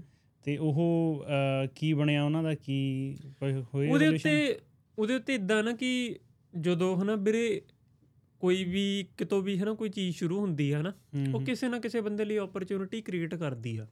ਜੇ ਹੁਣ ਮੰਨ ਲਓ ਮੈਨੂੰ ਪਤਾ ਲੱਗ ਗਿਆ ਕਿ ਮੈਂ ਕੋਈ ਦੁਕਾਨ ਖੋਲੀ ਬੈਠਾ ਠੀਕ ਆ ਮੇਰਾ ਕੰਮ ਵੱਧ ਗਿਆ ਮੈਂ ਉਹਦੇ ਵਿੱਚ ਡੈਫੀਨਿਟਲੀ ਮਾੜੀ ਮੋਟੀ ਦੋ ਨੰਬਰੀ ਕਰਨੀ ਸ਼ੁਰੂ ਕਰ ਦੂੰਗਾ। ਜੇ ਮੈਂ ਕਰਿਆਨੇ ਦੀ ਦੁਕਾਨ ਆ ਜੇ ਮੈਨੂੰ ਮੈਨੂੰ ਮੈਨੂੰ ਪਤਾ ਲੱਗ ਗਿਆ ਕਿ ਮੇਰੇ ਵਾਲਾ ਗਾਹਕ ਵੱਧਦੇ ਆ ਮੈਂ ਥੋੜਾ ਮਿਲਾਵਟੀ ਸਮਾਨ ਵੇਚਣ ਲੱਪੂਗਾ ਜਾਂ ਪੂਅਰ ਕੁਆਲਿਟੀ ਦਾ ਸਮਾਨ ਪਰ ਪ੍ਰਾਈਜ਼ਸ ਮੇਰੇ ਅਪ ਹੋਣਗੇ। ਇਹੀ ਚੀਜ਼ ਵੀਰੇ ਹਨਾ ਇੱਥੇ ਕਾਲਜ ਵਾਲੇ ਮਸਲਿਆਂ 'ਚ ਹੋ ਰਹੀਆਂ। ਹੁਣ ਟਿਮਨਸ ਕੈਂਪਸ ਆ ਹਾਂਜੀ। ਠੀਕ ਆ? ਉਹ ਇੱਕ ਪਬਲਿਕ ਫੰਡਡ ਕਾਲਜ ਆ ਡੀਐਲਆਈ ਨੰਬਰ ਆ ਠੀਕ ਆ। ਉੱਥੇ ਤੁਸੀਂ ਐਡਮਿਸ਼ਨ ਲੈਣੇ ਉੱਥੇ ਕਦੀ ਵੀ ਰੌਲਾ ਨਹੀਂ ਪੈ ਸਕਦਾ। ਹੂੰ। ਪੈ ਵੀ ਸਕਦਾ ਪਰ ਜੇ ਪਿਆ ਤਾਂ ਜਲਦੀ ਮਸਲਾ ਹੱਲ ਹੋ ਜਾਊਗਾ। ਪਰ ਜਿਹੜਾ ਸਕਾਰਬਰੋ ਵਾਲਾ ਕਾਲਜ ਆ ਇਹ ਦੋ ਚਾਰ ਕਮਰਿਆਂ ਦਾ ਕਾਲਜ ਆ। ਇਹਨਾਂ ਨੇ ਆਪਦੇ ਅੰਡਰ ਹੂੰ। ਇੱਕ ਪ੍ਰਾਈਵੇਟ ਇੰਸਟੀਟਿਊਸ਼ਨ ਖੋਲ੍ਹਿਆ ਆ। ਸਭ ਤੋਂ ਵੱਡੀ ਐਗਜ਼ਾਮਪਲ ਨਾਰਦਰਨ ਤੋਂ ਪਹਿਲਾਂ ਅਲਫਾ ਕਾਲਜ ਦੇ ਵਿੱਚ ਰੌਲਾ ਪਿਆ ਹਟਿਆ। ਮੌਂਟਰੀਅਲ ਵਾਲਾ। ਨਹੀਂ ਨਹੀਂ ਅਲਫਾ ਜਿਹੜਾ ਸਕਾਰਬਰੋ ਚ ਮੌਂਟਰੀਅਲ ਦੇ ਵਿੱਚ ਤਿੰਨ ਕਾਲਜ ਸੀਗੇ ਉਹ ਵੀ ਪ੍ਰਾਈਵੇਟ ਸੀਗੇ। ਅੱਛਾ। ਉਹ ਬੰਦ ਹੋ ਗਏ ਉਹਨਾਂ ਦਾ ਰੌਲਾ ਪਿਆ। ਚਲੋ ਉਹ ਮਸਲਾ ਹੱਲ ਹੋਇਆ। ਉਸ ਤੋਂ ਬਾਅਦ ਪਿਛਲੇ ਸਾਲ ਹੀ ਆਪਣਾ ਸਕਾਰਬਰੋ ਦੇ ਵਿੱਚ ਹੂੰ ਹੂੰ। ਉਹ ਮਸਲਾ ਚੱਲਿਆ ਸੀਗਾ। ਸਕਾਰਬਰੋ ਦੇ ਚਲੋ ਬੰਦੇ ਕੈੜੇ ਸੀਗੇ ਜਿਹੜੇ ਉਹ ਨਵੇਂ ਆਏ ਸੀਗੇ। ਉਹਨਾਂ ਨੇ ਬਾਹਰ 'ਚ ਧਰਨਾ ਦਿੱਤਾ। ਪਿੰਡੂ ਹੁਣੀ ਵੀਡੀਓ ਪਾਈਆਂ ਨਾ ਤੇ ਉਹ ਮਸਲੇ ਦਾ ਹੱਲ ਹੋ ਗਿਆ। ਉਹ ਵੀ ਇੱਕ ਧੱਕਾ ਹੀ ਕਰ ਰਹੇ ਸੀਗੇ ਕਿ ਉਹ ਬੰਦਾ ਬੰਦੇ ਇੱਥੇ ਆ ਗਏ ਸੀਗੇ ਉਹਨਾਂ ਨੂੰ ਐਨਰੋਲ ਨਹੀਂ ਸੀ ਕਰਦੇ। ਹੂੰ, ਉਹ ਇਹਨਾਂ ਨੂੰ ਕਹਿੰਦੇ ਸੀਗੇ ਕਿ ਡੈਫਰ ਹੋ ਕੇ ਤੁਸੀਂ ਗਾਂਹ ਵਗ ਗਾਂਹ ਜਾਓ। ਵਗ ਇਹ। ਇਹ ਤਾਂ ਮਤਲਬ ਇੱਕ ਇੱਕ ਐਜੂਕੇਸ਼ਨ ਸਿਸਟਮ ਦਾ ਨਾ ਕਹਿੰਦੇ ਫਲਾਅ ਆ ਕਿ ਮਤਲਬ ਇਹਦੇ ਵਿੱਚ ਲੂਪ ਹੋਲ ਆ ਕਿ ਮਤਲਬ ਆਪਾਂ ਜਿੰਨੇ ਮਰਜ਼ੀ ਬੰਦੇ ਬੁਲਾ ਲਈਏ ਤੇ ਜਿੰਨੀਆਂ ਸੀਟਾਂ ਹੈਗੀਆਂ ਉਨੇ ਨਹੀਂ ਬੁਲਾਉਣੇ ਹੈਗੇ। ਆਪਾਂ ਵੱਧ ਤੋਂ ਵੱਧ ਜਿੰਨੇ ਬੰਦੇ ਕਰ ਸਕਦੇ ਆ ਬੁਲਾਉਣ ਤੋਂ ਬਾਅਦ ਉਹਨਾਂ ਨੂੰ ਸ਼ਰੇਆਮ ਧੱਕੇ ਵਾਲੀ ਮੇਲ ਭੇਜ ਦਈਏ ਕਿ ਤੈਨੂੰ ਤਾਂ ਆਹ ਸਮੈਸਟਰ ਚ ਐਨਰੋਲ ਹੀ ਨਹੀਂ ਕਰਨਾ ਹੁਣ ਤੂੰ ਦਸੰਬਰ ਚ ਆਈ। ਜਾਂ ਜਨਵਰੀ ਚ ਆਈ ਜਾਂ ਸਤੰਬਰ ਚ ਆਇਆ ਤੂੰ ਹਨਾ। ਇਹ ਚੀਜ਼ ਇਕੱਲਾ ਇਹੀ ਕਾਲਜ ਨਹੀਂ ਕਰ ਰਿਹਾ ਬਈ ਨਾਰਦਰਨ ਹੋਰ ਬਹੁਤ ਕਰ ਰਹੇ। ਆ ਨਾਰਦਰਨ ਵਾਲਾ ਤਾਂ ਸ਼ਰੇਆਮ ਹੋ ਗਿਆ ਬਈ ਹੂੰ, ਹਨਾ? ਕਿ 7-800 ਬੰਦਾ ਧੱਕਾ ਉਹਨਾਂ ਦੇ ਨਾਲ ਹੋ ਗਿਆ। ਹੁਣ ਉਹ ਬੰਦੇ ਮੈਨੂੰ ਪਰਸਨਲ ਮੈਂ ਹੁਣ ਗਰੁੱਪ 'ਚ ਐਡ ਸੀਗਾ ਮੈਂ ਜੋ ਇੱਕ ਦੋ ਚੀਜ਼ਾਂ ਸਮਝਾਉਣ ਦੀ ਕੋਸ਼ਿਸ਼ ਕੀਤੀ ਟਰੈਵਲ ਬਾਰੇ ਉਹਨਾਂ ਨੂੰ ਦੱਸਿਆ। ਤਾਂ ਮੈਨੂੰ ਪਰਸਨਲ ਮੈਸੇਜ ਧੜਾ ਧੜ ਰਾਤ ਨੂੰ ਵੀ ਹਨਾ ਰਾਤ ਦੇ 2 ਵਜੇ ਉਹ ਧੜਾ ਧੜ ਮੈਸੇਜ ਆਈ ਜਾਂਦੇ ਹਨਾ ਇੰਡੀਆ ਵਾਲੇ ਨੰਬਰਾਂ ਤੋਂ ਕਿ ਬਾਈ 2.5 ਲੱਖ ਦੀ ਟਿਕਟ ਕਰਾਈ ਬੈਠੇ ਆ ਹੁਣ ਕੀ ਕਰੀਏ ਜੀ ਕੀ। ਕਰੀਏ ਨਾ ਇਹ ਤਾਂ ਬਈ ਸ਼ਰੇਆਮ ਧੱਕਾ ਆ ਪਰ ਮੈਨੂੰ ਕਈ ਵਾਰੀ ਐਂ ਲੱਗਦਾ ਹੁੰਦਾ ਨਾ ਕਿ ਇਹੋ ਜਿਹੇ ਦੋ ਚਾਰ ਧੱਕੇ ਜੇ ਹੋਣ ਤਾਂ ਬਈ ਵਧੀਆ ਆ।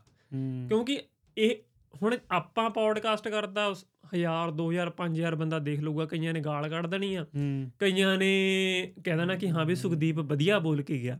ਪਰ ਅਸਲ ਦੇ ਵਿੱਚ ਹਨਾ ਜੇ ਜਿੰਨਾ ਚਿਰ ਉਹ ਕਹਿੰਦੇ ਨੇ ਕਿ ਹੱਡ ਨਹੀਂ ਬੀਤਦੀ ਹਨਾ ਜਿੰਨਾ ਚਿਰ ਪੰਜਾਬ ਵਾਲੇ ਜਿਹੜੇ ਬੰਦੇ ਬੈਠੇ ਨੇ ਉਹਨਾਂ ਦੇ ਨਾਲ ਹੱਡੀ ਨਹੀਂ ਬੀਤਦੀ ਦੀ ਇਹ ਧੱਕਾ ਨਹੀਂ ਕਰਦੇ। ਆਪਣੇ ਬੰਦਿਆਂ ਨੂੰ ਫੇ ਵੱਡੇ ਪੱਧਰ ਤੇ ਸਮਝ ਨਹੀਂ ਆਉਣੀ ਆਪਣੇ ਬੰਦਿਆਂ ਨੇ ਵੱਡੇ ਪੱਧਰ ਤੇ ਹਟਣਾ ਹੀ ਉਦੋਂ ਆ। ਠੀਕ ਆ? ਜਿੰਨਾ ਚਿਰ ਇਹ ਸੱਟ ਨਹੀਂ ਮਾਰਨਗੇ ਜੇ ਤਾਂ ਇਹ ਫਲੈਕਸੀਬਲ ਹੀ ਸੱਦੀ ਜਾਂਦੇ ਨੇ ਫੇ ਤਾਂ ਬਾਈ ਕੋਈ ਚੱਕਰ ਨਹੀਂ ਪਿਆ ਧੜਾ ਧੜਾਈ ਜਾਣਗੇ। ਇਹ ਦੋ ਚਾਰ ਕਾਲਜ ਇਕੱਠੇ ਹੋ ਕੇ ਮੈਂ ਕਹਿੰਦਾ ਸੱਟ ਮਾਰਨ। ਫੇ ਬੰਦੇ ਕਿਤੇ ਨਾ ਕਿਤੇ ਮਾੜਾ ਮੋਟਾ ਰੁਕਣਗੇ ਬੰਦੇ ਸੋਚਣਗੇ ਕਿ ਬਾਈ ਜਾ ਤਾਂ ਇੰਡੀਆ ਰਹਿ ਕੇ ਪੜ੍ਹ ਲਈਏ ਹਾਂ। ਜਾਂ ਕਿਸੇ ਚੰਗੀ ਕਾਲਜ ਯੂਨੀਵਰਸਿਟੀ 'ਚ ਐਡਮਿਸ਼ਨ ਲੈ ਲਈਏ। ਹੂੰ। ਹੁਣ ਬਈ ਹਨਾ ਆਪਣਾ ਪੈ- ਮੈਂ ਹੁਣ ਇੱਥੇ ਨਾਲ ਇੱਕ ਚੀਜ਼ ਹੋਰ ਐਡ ਕਰਦਾ ਕਿ ਇੱਕ ਆਪਣਾ ਪੈਸਾ ਕਿੰਨਾ ਖਰਾਬ ਹੁੰਦਾ ਹੈ ਨਾ ਹੂੰ। ਹੁਣ ਆਪਣੇ ਇੱਥੇ ਕੋਈ ਵੀ ਯੂਨੀਵਰਸਿਟੀ ਆ ਜਿੰਨੀਆਂ ਵੀ ਯੂਨੀਵਰਸਿਟੀਆਂ 'ਚ ਹੁਣ ਏਜੰਟ ਪਤਾ ਕੀ ਕਰਦੇ? ਜੇ ਬੰਦੇ ਦਾ ਨਾ ਦੋ ਕੁ ਵਾਰੀ ਵੀਜ਼ਾ ਰਿਫਿਊਜ਼ ਹੋ ਗਿਆ ਹੂੰ।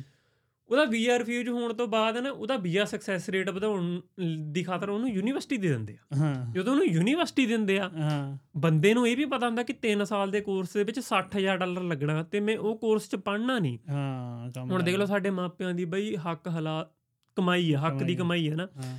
ਤੇ ਉਹ ਆਉਂਦੇ ਸਾਰ ਘੱਟੋ ਘੱਟ ਨਹੀਂ 11 ਤੋਂ 15000 ਡਾਲਰ ਸਿੱਧਾ ਡਿਡਕਟ ਕਰਦੀ ਯੂਨੀਵਰਸਿਟੀ ਹੂੰ।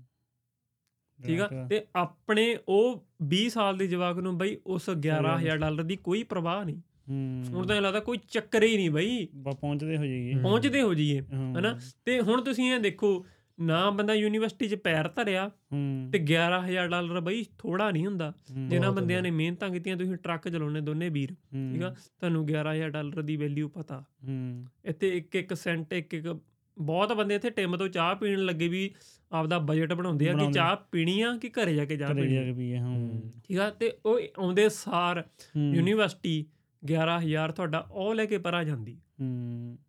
ਤੇ ਹੁਣ ਫੇ ਉਹਨਾਂ ਦਾ ਕੀ ਸੋਲੂਸ਼ਨ ਨਿਕਲਿਆ? ਹੁਣ ਟਰੈਵਲ ਕਰਨਗੇ ਜਾਂ ਉਹ ਟਰੈਵਲ ਤਾਂ ਬਾਈ ਕਰ ਰਹੇ ਆ। ਓਕੇ ਇਹਦੇ ਵਿੱਚ ਪਰ ਆਪਣੇ ਇਧਰੋਂ ਦੀਪ ਬਾਈ ਦੀਪ ਹਜ਼ਾਰਾ ਬਾਈ ਉੱਥੋਂ ਆਪਣਾ ਐਨਐਸਐਨ ਤੋਂ ਜਾਂ Bikram Jassa international Sikh student association ਤੋਂ ਮੈਂ ਜਾਂ ਹੋਰ ਵੀ ਵੀਰਾਂ ਨੇ ਆਪਾਂ ਕਿਤੇ ਵੀ ਬਾਈ ਨਾ ਸਟੇਟਮੈਂਟ ਦਿੱਤੀ ਆ ਨਾ ਹੀ ਆਪਾਂ ਉਹਨਾਂ ਨੂੰ ਇਹ ਗੱਲ ਕਹੀ ਹੈ ਕਿ ਤੁਸੀਂ ਟਰੈਵਲ ਕਰੋ। ਕਿਉਂਕਿ ਜੇ ਤਾਂ ਤੁਸੀਂ ਇੰਡੀਆ ਬਹਿ ਕੇ ਬਾਈ ਡੀਐਲਆਈ ਚੇਂਜ ਕਰਨਾ ਤਾਂ ਤੁਹਾਨੂੰ ਫਾਈਲ ਆਪਣੀ ਦੁਬਾਰਾ ਲਾਉਣੀ ਪੈਣੀ। ਹੂੰ ਸਾਰਾ ਦੁਬਾਰਾ ਇਹ ਪ੍ਰੋਸੈਸ ਹਾਂ ਜਿਹੜੀ ਉਹ ਆਪਣੀ 150 ਡਾਲਰ ਦੇ ਕੇ ਆਪਾਂ ਪੇ ਕਰਦੇ ਆ ਨਾ ਉਹ ਸਾਰਾ ਤੁਸੀਂ ਜਿਹੜਾ ਆਪਦਾ ਨਵੇਂ ਸਿਰਿਓਂ ਲੱਗੂਗੀ। ਹੂੰ ਹੂੰ ਕਿਉਂਕਿ ਜੇ ਤਾਂ ਤੁਹਾਡੀ ਫਾਈਲ ਇਨ ਪ੍ਰੋਸੈਸ ਹੋਵੇ ਹੂੰ ਹੂੰ। ਹਲੇ ਡਿਸੀਜਨ ਨਹੀਂ ਆਇਆ ਤੁਹਾਡੀ ਫਾਈਲ ਤੇ। ਫੇਰ ਜੇ ਤੁਸੀਂ ਵੇਟ ਕਰ ਰਹੇ ਫੇਰ ਡੀਐਲਆਈ ਤੁਸੀਂ ਵੈਬ ਫਾਰਮ ਰਾਹੀਂ ਚੇਂਜ ਕਰ ਸਕਦੇ ਹੁੰਦੇ ਆ। ਠੀਕ ਆ? ਜਿਹਦਾ ਡਿਸੀਜਨ ਆ ਗਿਆ ਪਰ ਉਹ ਬੰਦੇ ਆਪਦੀ ਮਰਜ਼ੀ ਨਾਲ ਟਰੈਵਲ ਕਰ ਰਹੇ ਆ। ਉਹ ਬੰਦੇ ਕਹਿੰਦੇ ਆ ਨਾ ਕਿ ਵੀਰੇ ਸਾਨੂੰ ਟਰੈਵਲ ਕਰ ਲੈਂਦਾ ਨਹੀਂ ਤਾਂ ਆ ਕੱਲ ਸ਼ਨੀਵਾਰ ਲੰਘ ਕੇ ਗਿਆ। ਇਹਨਾਂ ਦੇ ਆਪਣਾ ਨਾਰਥਰਨ ਕਾਲਜ ਦੇ ਬਾਹਰ ਚ ਧਰਨਾ ਦੇਣਾ ਸੀਗਾ ਹਨਾ ਪੀਸਫੁਲੀ ਤੇ ਉਹ ਆਪਾਂ ਤਾਂ ਰੁਕਿਆ ਬਾਈ ਹੁਣੀ। ਉਹ ਕਹਿੰਦੇ ਹਨਾ ਬੱਚੇ ਕਹਿੰਦੇ ਕਿ ਹਨਾ ਸਾਨੂੰ ਟਰੈਵਲ ਕਰ ਲੈਂਦਾ ਹਨਾ। ਇਹ ਉਹਨਾਂ ਦੀ ਆਪਣੀ ਮਰਜ਼ੀ ਆ। ਰਿਸਕ ਆ ਉਹਨਾਂ ਦਾ। ਇਨ ਇਨ ਫਿਊਚਰ ਉਹਨਾਂ ਤੇ ਮਿਸ ਰਿਪਰੈਜ਼ੈਂਟੇਸ਼ਨ ਲੱਗੇ ਜਾਂ ਕੋਈ ਹੋਰ ਚੱਕਰ ਹੋਵੇ ਇਹ ਉਹਨਾਂ ਦਾ ਆਪਦਾ ਪਰਸਨਲ ਰਿਸਕ ਆ। ਸਾਡਾ ਆਪਣਾ ਕੁਝ ਨਹੀਂ ਆ ਕਿਉਂਕਿ ਆਪਾਂ ਤਾਂ ਉਹ ਚੀਜ਼ ਬੋਲ ਕੇ ਦਿੱਤੀ ਆ ਜੋ ਗਵਰਨਮੈਂਟ ਨੇ ਆਪਣੀ ਵੈਬਸਾਈਟ ਤੇ ਲਿਖੀ ਆ। ਕਿਉਂਕਿ ਆਪਾਂ ਪੱਲਿਓਂ ਤਾਂ ਹੁਣ ਇਮੀਗ੍ਰੇਸ਼ਨ ਦੇ ਰੂਲ ਤਾਂ ਹੀ ਬਣਾਉਂਦੇ ਨਹੀਂ ਬਣਾਉਂਦੇ ਇਹ ਆ। ਜੋ ਇਹਨਾਂ ਨੇ ਬਣਾਏ ਆ, ਆਪਾਂ ਉਹਨਾਂ ਨੂੰ ਦੱਸਦੇ। ਹੂੰ. ਬਿਲਕੁਲ। ਹਾਂਜੀ। ਠੀਕ ਹੈ ਓਕੇ ਚਲੋ ਜਾਣੀ ਕਿ ਆ ਰਹੇ ਆ ਜੇ ਹੁਣ ਰੀਸੈਂਟਲੀ ਹਨਾ 24 ਅ, 24 ਨਹੀਂ 21 22 ਸਾਲ ਦੀ ਇੱਕ ਮਨਪ੍ਰੀਤ ਕੁੜੀ ਦੀ ਹਨਾ ਡੈਥ ਹੋ ਗਈ। ਹਾਂਜੀ ਵੀਰੇ ਉਹ ਤਾਂ ਹਨਾ ਬੜਾ ਲੋੜਾ ਹੋਇਆ। ਉਹ ਚਲੋ ਤੁਸੀਂ ਵੀ ਵੀਡੀਓ ਪਾਈ ਸੀ ਜੇ ਆਪਾਂ ਸਮਝੀਏ ਉਸ ਗੱਲ ਨੂੰ ਹਨਾ ਦੁਬਾਰਾ ਵੀ ਕੀ ਸੀਗਾ ਤੇ ਕਿਉਂ ਹੋਈ ਉਹਦੀ ਮੌਤ? ਵੀਰੇ ਮਨਪ੍ਰੀਤ ਦੀ ਡੈਥ ਜਦੋਂ ਹੋਈ ਨਾ ਕੁਦਰਤੀ ਨਾ ਮੈਂ ਬਹੁਤ ਮਤਲਬ ਡੈਥ ਵਾਲੀਆਂ ਪਿਕਸ ਕੁਲਤਰਨ ਸਿੰਘ ਪਧਿਆਣਾ ਭਾਜੀ ਹਨਾ। ਸਾਡੇ ਏਰੀਏ ਦੇ ਨੇ ਬਹੁਤ। ਚੰਗੇ ਪੱਤਰਕਾਰ ਨੇ ਹਨਾ ਤੇ ਬਹੁਤ ਚੰਗੀਆਂ ਖਬਰਾਂ ਚੰਗੀ ਗੱਲ ਕਰਦੇ ਨੇ ਨਾ ਉਹਨਾਂ ਨੇ ਨਾ ਫੋਟੋ ਪਾਈ ਨਾ ਵੀਰੇ ਮੈਂ ਉਹ ਫੋਟੋ ਨੂੰ ਨਾ ਬਹੁਤ ਵਾਰੀ ਹਨਾ ਕੱਢ ਕੱਢ ਕੇ ਦੇਖਿਆ ਉਸ ਕੁੜੀ ਦੀ ਫੋਟੋ ਨੂੰ। ਮੈਂ ਬਹੁਤ ਫੋਟੋਆਂ ਦੇਖੀਆਂ ਪਤਾ ਨਹੀਂ ਮੈਨੂੰ ਨਾ ਉਹ ਉਸ ਉਸ ਚਿਹਰੇ ਤੇ ਨਾ ਮਾਸੂਮੀਅਤ ਜੀ ਮੈਨੂੰ ਇੱਕ ਦਿਖੀ ਹੈ ਨਾ ਕਿ ਮਤਲਬ ਮੈਨੂੰ ਐਵੇਂ ਫੀਲ ਕਿਉਂਕਿ ਕੁੜੀਆਂ ਦਾ ਪਹਿਲਾਂ ਵੀ ਡੈਥ ਹੋਈਆਂ। ਪਰ ਉਹਦੇ ਹਨਾ ਚਿਹਰੇ ਤੇ ਇੱਕ ਮਾਸੂਮੀਅਤ ਜੀ ਸੀ ਮੈਨੂੰ ਐਵੇਂ ਤਰਸ ਜਿਹਾ ਆਈ ਜਾਵੇ ਹਨਾ ਕਿ ਇਹ ਕੁੜੀ ਦੀ ਡੈਥ ਹੋ ਗਈ ਹੈ ਨਾ। ਕਿ ਮਤਲਬ ਇੰਨੀ ਘੱਟ ਉਮਰ ਦੇ ਵਿੱਚ ਇਹ ਜਿਹਾ ਮਤਲਬ ਕੀ ਹੋ ਗਿਆ ਹਨਾ। ਫਿਰ ਕੁਦਰਤੀ ਸਬੱਬੀ ਨਾ ਉਹਨਾਂ ਦੇ ਰੂਮਮੇਟ ਨੇ ਮੈਨੂੰ ਇੰਸਟਾ ਦੇ ਉੱਤੇ ਮੈਸੇਜ ਕੀਤਾ ਹੈਗਾ ਕਿ ਇਹਨਾਂ ਦਾ ਗੋ ਫੰਡ ਪਿਆ ਆ ਤੇ. ਤੁਸੀਂ ਸ਼ੇਅਰ ਕਰ ਦਿਓ ਤੇ ਬਾਕੀ ਵੀਰਾਂ ਤੋਂ। ਕਰਵਾ ਦਿਓ ਨਾ ਤੇ ਫਿਰ ਮੈਂ ਮੈਂ ਕਿਹਾ ਚਲੋ ਗੋ ਫੰਡ ਤਾਂ ਮੈਂ ਸ਼ੇਅਰ ਕਰ ਦੂੰਗਾ ਮੈਂ ਵੀਡੀਓ ਵੀ ਪਾ ਦੂੰਗਾ ਪਹਿਲਾਂ ਇਹਨਾਂ ਨਾਲ ਗੱਲ ਕਰੀਏ ਹਨਾ। ਕਿਉਂਕਿ ਹੁਣ ਜਿਹੜੇ ਬਾਕੀ ਪੇਜਾਂ ਵਾਲੇ ਵੀਰ ਨੇ ਉਹਨਾਂ ਨੇ ਹੁਣ ਚਿਹਰਾ ਤਾਂ ਆਪਣਾ ਲੈ ਕੇ ਨਹੀਂ ਆਉਂਦੇ ਨੇ ਉਹ ਤਾਂ। ਪੋਸਟ ਪਾਉਂਦੇ ਨੇ ਥੱਲੇ ਥੱਲੇ ਹੁਣ ਕਮੈਂਟ ਬਾਜੀਆਂ ਹੋਈ ਜਾਂਦੀਆਂ ਇਹ ਵੀ ਨਸ਼ੇ ਕਰਦੀ ਹੋਣੀ ਆ। ਬਿਲਕੁਲ ਇਹੀ ਤੇ। ਹਨਾ ਜਾਂ ਇਹ ਵੀ ਹਨਾ ਦਿਮਾਗ ਇਹਦਾ ਹਿੱਲ ਗਿਆ ਹੋਣਾ ਜਾਂ ਇਹਨੇ ਇਵੇਂ ਕਰ ਡਿਪਰੈਸ਼ਨ ਇਵੇਂ ਕਰਕੇ ਨਾ ਇਹਦੀ ਡੈਥ ਹੋਈ ਆ। ਪਰ ਉਹਦੀ ਹਨਾ ਫਿਰ ਜਦੋਂ ਹੁਣ ਪੋਸਟਮਾਰਟਮ ਦੀ ਰਿਪੋਰਟ ਆਈ ਆ ਉਹਦੇ ਲੰਗਸ 'ਚ ਹਨਾ ਇਨਫੈਕਸ਼ਨ ਜਦੋਂ ਫੜੀ ਗਈ ਤੇ ਉਹਨਾਂ ਨੂੰ ਕਿਤੇ ਨਾ। ਕਿਤੇ ਐਵੇਂ ਲੱਗਾ ਕਿ ਨਮੂਨੀਆ ਦਾ ਲੱਛਣ ਸੀਗਾ ਹਨਾ। ਤੇ ਉਹਨਾਂ ਦਾ ਸਾਹ ਜਿੱਦਾਂ ਰੁਕਿਆ ਹਨਾ ਤੇ ਉਹਨਾਂ ਦੀ ਰੂਮਮੇਟ ਦੇ ਸਾਹਮਣੇ ਹੀ ਉਹ ਬੈੱਡ ਦੇ ਉੱਤੇ ਉਹਨੇ ਚੀਕਾਂ ਮਾਰ ਕੇ ਜਾਨ ਨਿਕਲੀ ਹੈ। ਨਾ। ਤੇ ਉਹਨਾਂ ਦੀ ਰੂਮਮੇਟ ਦੀ ਤਾਂ ਮੈਨੂੰ ਕੱਲ ਵੀ ਰਾਤੀ ਮੈਸੇਜ ਆਇਆ ਸੀ ਕਿ ਮੈਨੂੰ ਨੀਂਦ ਨਹੀਂ ਆ ਰਹੀ ਉਸ ਤੋਂ ਬਿਨਾਂ ਹਨਾ। ਉਹ ਇੱਕ ਹੀ ਇਲਾਕੇ ਦੀ ਦੋਨੇ ਕੁੜੀਆਂ ਸੀਗੀਆਂ ਤੇ ਭੈਣ ਨੇ ਤਾਂ ਇੰਨੀ ਗੱਲ ਵੀ ਕਹਿਤੀ ਕਿ ਭੈਣ ਦਾ ਹਲੇ ਇਸ ਜਹਾਨ ਤੇ ਹੀ ਆ। ਪਰ ਭੈਣ ਇਹ ਗੱਲ ਕਹਿੰਦੀ ਕਿ ਮੈਨੂੰ ਅੱਜ ਫੀਲ ਹੋ ਰਿਹਾ ਕਿ ਮੈਂ ਬਹੁਤ ਵੱਡਾ ਗਲਤ ਡਿਸੀਜਨ ਲਿਆ ਕੈਨੇਡਾ ਕੇ। ਹੂੰ ਉਹਨੂੰ ਮੈਨੂੰ ਨਹੀਂ। ਆਉਣਾ ਉਹਨੂੰ ਮਹਿਸੂਸ ਹੋਣ ਲੱਗ ਪਿਆ ਕਿ ਮੈਨੂੰ ਨਹੀਂ ਆਉਣਾ ਚਾਹੀਦਾ ਸੀਗਾ ਨਾ। ਤੇ ਹੁਣ ਹੁਣ ਭੈਣ ਹੁਣ ਭੈਣ ਦੀ ਤਾਂ ਬਿਮ- ਬਿਮਾਰੀ ਐਵੇਂ ਦੀ ਵੀ ਹੈ ਨਹੀਂ ਸੀਗੀ ਕਿ ਕਿਉਰ ਨਹੀਂ ਕੀਤੀ ਜਾ ਸਕਦੀ ਸੀ ਉਹਦਾ ਇਲਾਜ ਸੀਗਾ। Curable ਸੀਗੀ ਹੂੰ। ਹਨਾ?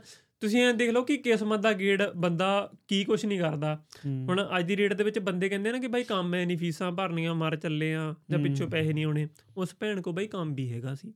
ਉਸ ਭੈਣ ਨੇ ਫੀਸ ਵੀ ਕਰ ਲਈ ਸੀ। ਅਗਲੇ ਸਮੈਸਟਰ ਦੀ। ਹਾਂ, ਤੇ ਤੁਸੀਂ ਇਹ ਲਾ ਲਓ ਉਹਨਾਂ ਪੈਸਿਆਂ ਦੇ ਵਿੱਚੋਂ ਜੇ ਕਿਤੇ ਭੈਣ 2-400 ਡਾਲਰ ਦੇ ਕੇ ਕਿਤੇ ਕਲੀਨਿਕ ਤੇ ਹੀ ਚੱਲ ਜਾਂਦੀ।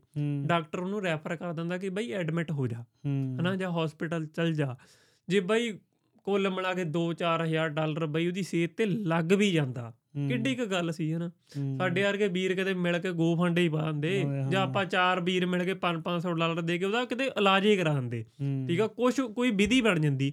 ਭੈਣ ਨੇ ਆਪ ਦਾ ਕੋਈ ਜਿੰਮਾ ਹੀ ਨਹੀਂ ਚੱਕਿਆ। ਉਹ ਤੋਂ ਗਲਤੀ ਹੋਈ ਠੀਕ ਆ ਇਹ ਬਿਮਾਰੀ ਕਿਉਰ ਹੋ ਸਕਦੀ ਸੀ ਇਹ ਰੋਕੀ ਜਾ ਸਕਦੀ ਸੀ। ਹਨਾ? ਭੈਣ। ਗਈ ਨਹੀਂ। ਨਾਲੇ ਇੰਸ਼ੋਰੈਂਸ ਜੇ ਹੁੰਦੀ ਆ ਸਟੂਡੈਂਟ ਕੋਲ ਆਈ ਗੈਸ ਇੰਸ਼ੋਰੈਂਸ ਹੁੰਦੀ ਹੈ ਇੰਸ਼ੋਰੈਂਸ ਹੁੰਦੀ ਆ? ਨਾਲੇ ਮੈਨੂੰ ਲੱਗਦਾ ਹਨਾ ਜੇ ਤਾਂ ਆਪਾਂ ਇੰਸ਼ੋਰੈਂਸ ਹੈਗੀ ਹੈ ਵਧੀਆ ਵਾਲੀ ਤਾਂ ਤੁਹਾਡੇ ਪੈਸੇ ਇਨੀਸ਼ੀਅਲੀ ਪਹਿਲੇ ਤੇ ਵੀ ਨਹੀਂ ਲੱਗਦੇ ਹੈਗੇ। ਜੇ ਲੱਗਦੇ ਵੀ ਆ ਤਾਂ ਨਾਲ ਦੀ ਨਾਲ ਬਾਈ ਕਲੇਮ ਹੋ ਜਾਂਦੇ। ਹੂੰ, ਹਨਾ? ਹੁਣ ਸਭ ਤੋਂ ਵੱਡੀ ਪ੍ਰੋਬਲਮ ਪਤਾ ਕੀ ਆ ਆਪਾਂ ਜਦੋਂ ਮਾਪਿਆਂ ਨੂੰ ਇੰਡੀਆ ਫੋਨ ਕਰਦੇ ਹਾਂ ਮਾਪੇ ਉਹੀ ਸਾਨੂੰ ਦੇਸੀ ਨੁਸ- ਨੁਸਖੇ ਦੱਸੀ ਜਾਣਗੇ ਆਹ ਬਣਾ ਕੇ ਪੀ ਲਾ ਆਹ ਕਰ ਲਾ ਤੈਨੂੰ ਦਵਾਈਆਂ ਜਿਹੜੀਆਂ ਇੰਡੀਆ ਤੋਂ ਲੈ ਕੇ ਗਈਆਂ ਉਹ ਖਾ ਲਾ। ਦੇਖੋ ਹੁਣ ਤੁਸੀਂ ਐਡੇ ਵੱਡੇ ਦੇਸ਼ 'ਚ ਆ ਗਏ ਆ। ਇੰਸ਼ੋਰੈਂਸ ਲਈ ਤੁਸੀਂ 7-800 ਡਾਲਰ ਸਾਲ ਦਾ ਫੀਸ ਦੇ ਨਾਲ ਪੇ ਕੀਤਾ ਆ, ਹੂੰ, ਹਨਾ? ਤੁਸੀਂ ਉਹਨੂੰ ਵਰਤ ਲਓ। ਠੀਕ ਆ? ਤੁਸੀਂ ਆਪ ਦਾ ਸਭ ਤੋਂ ਪਹਿਲੀ ਬੇਨਤੀ ਇਹੀ ਹੈ ਜਿਹੜੇ ਹੁਣ ਇਸ ਵੇਲੇ ਇਸ ਜਹਾਨ ਤੇ ਹੈਗੇ ਤੁਸੀਂ ਜ਼ਿੰਦਗੀ ਕੱਟਣੀ ਆ।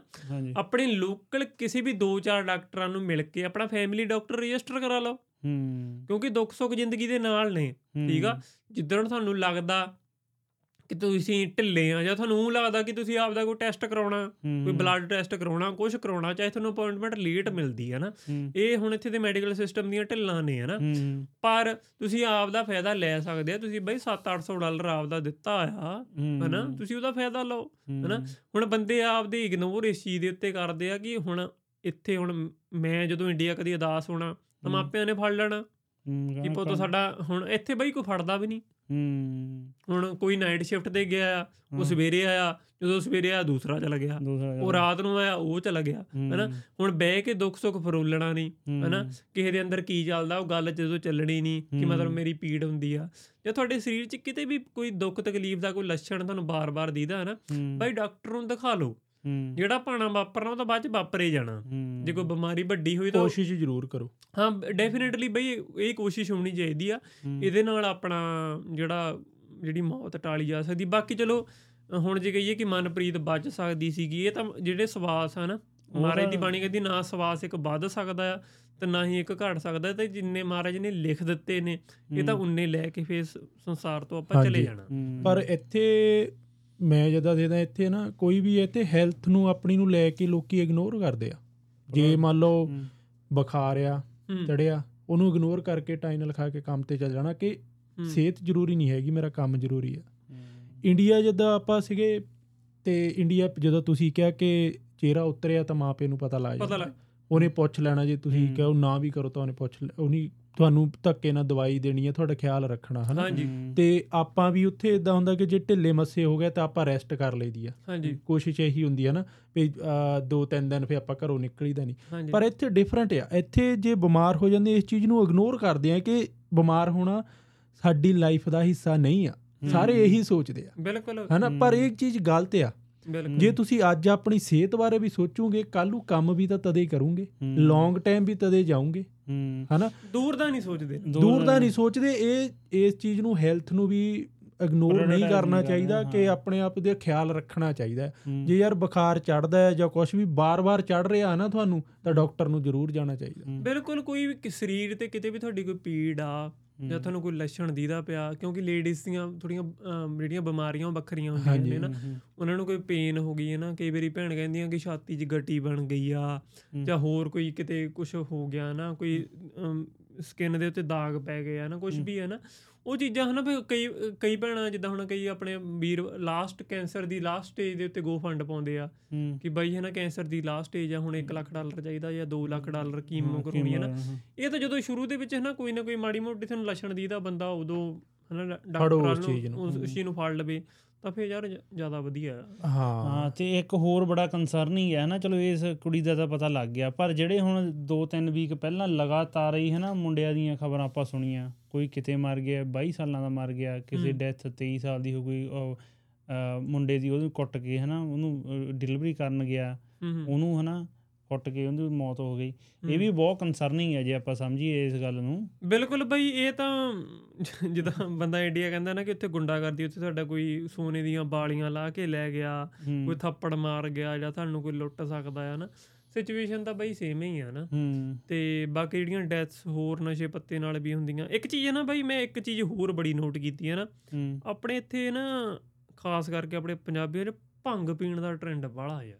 ਹੂੰ ਇਹ ਹੈ ਨਹੀਂ ਪੰਜਾਬ 'ਚ ਹੈ ਨਹੀਂ ਜੀ ਇੱਥੇ ਜ਼ਿਆਦਾ ਹੈ। ਮੈਂ ਨਾ ਇੱਥੇ ਐਡਮਿੰਟਨ ਚ ਲੱਗਿਆ ਆਪਣੇ ਇੱਕ ਮਿੱਤਰ ਨੂੰ ਮਿਲਣ। ਹੂੰ। ਤੇ ਉੱਥੇ ਨਾ ਜਿਹੜੇ ਜਿੰਨੇ ਵੀ ਵੀਰ ਉੱਥੇ ਨਾ ਖੜੇ ਸੀ ਅਗਲੇ ਦਿਨ ਨਗਰ ਕੀਰਤਨ ਸੀਗਾ। ਹੂੰ। ਤੇ ਉੱਥੇ ਵੀਰ ਖੜੇ ਸੀਗੇ ਨਾ ਤੇ ਮਤਲਬ ਮੈਂ ਨੋਟਿਸ ਕੀਤਾ 15 ਤੋਂ 20 ਜਣੇ ਹੋਣੇ ਆ। ਠੀਕ ਆ?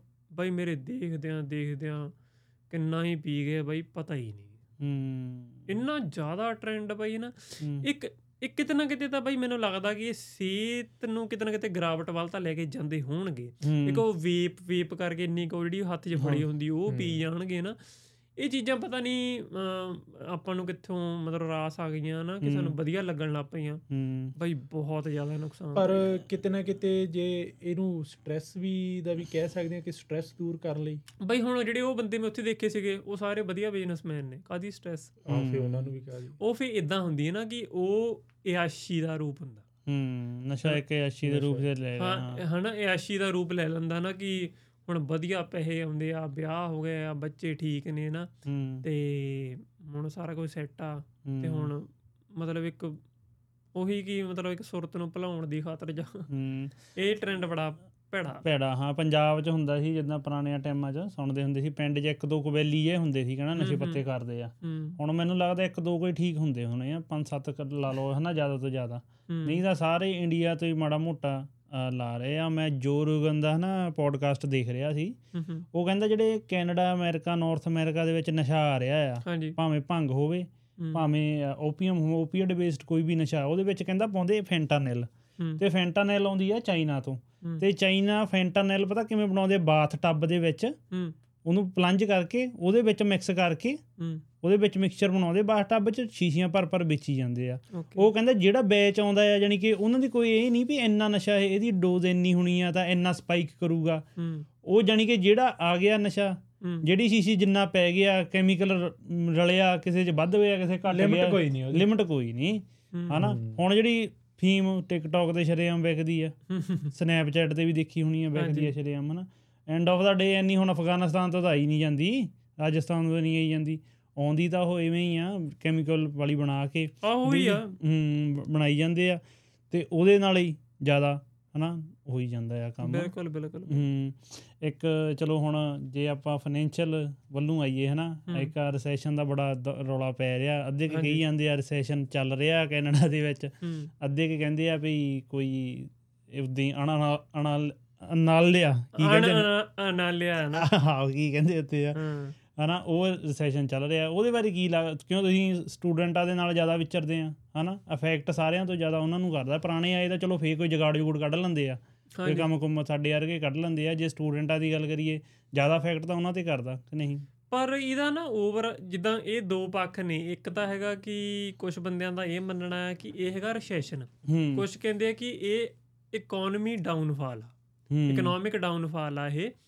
ਤੇ ਇਹ ਕੁਝ ਟਾਈਮ ਰਹੂਗੀ। ਪਰ ਹੁਣ ਕੁਝ ਬੰਦੇ ਕਹਿੰਦੇ ਜੇ ਹੁਣ ਥੋੜਾ ਜਿਹਾ ਵਿਆਜ ਦਰ ਹੋਰ ਵਧੇ ਤਾਂ ਫਿਰ ਸ਼ਾਇਦ ਸਰਕਾਰ ਨੂੰ ਐਲਾਨਣਾ ਪੈ ਜਾਵੇ ਹੁਣ ਜਿੱਦਾਂ ਹੁਣ ਆਪਾਂ ਆਈ ਥਿੰਕ ਇਸ ਵੇਲੇ 5% ਤੇ ਖੜੇ ਆ ਨਾ। ਹਾਂਜੀ। 5% ਵਿਆਜ ਹੈ ਇਸ ਵੇਲੇ।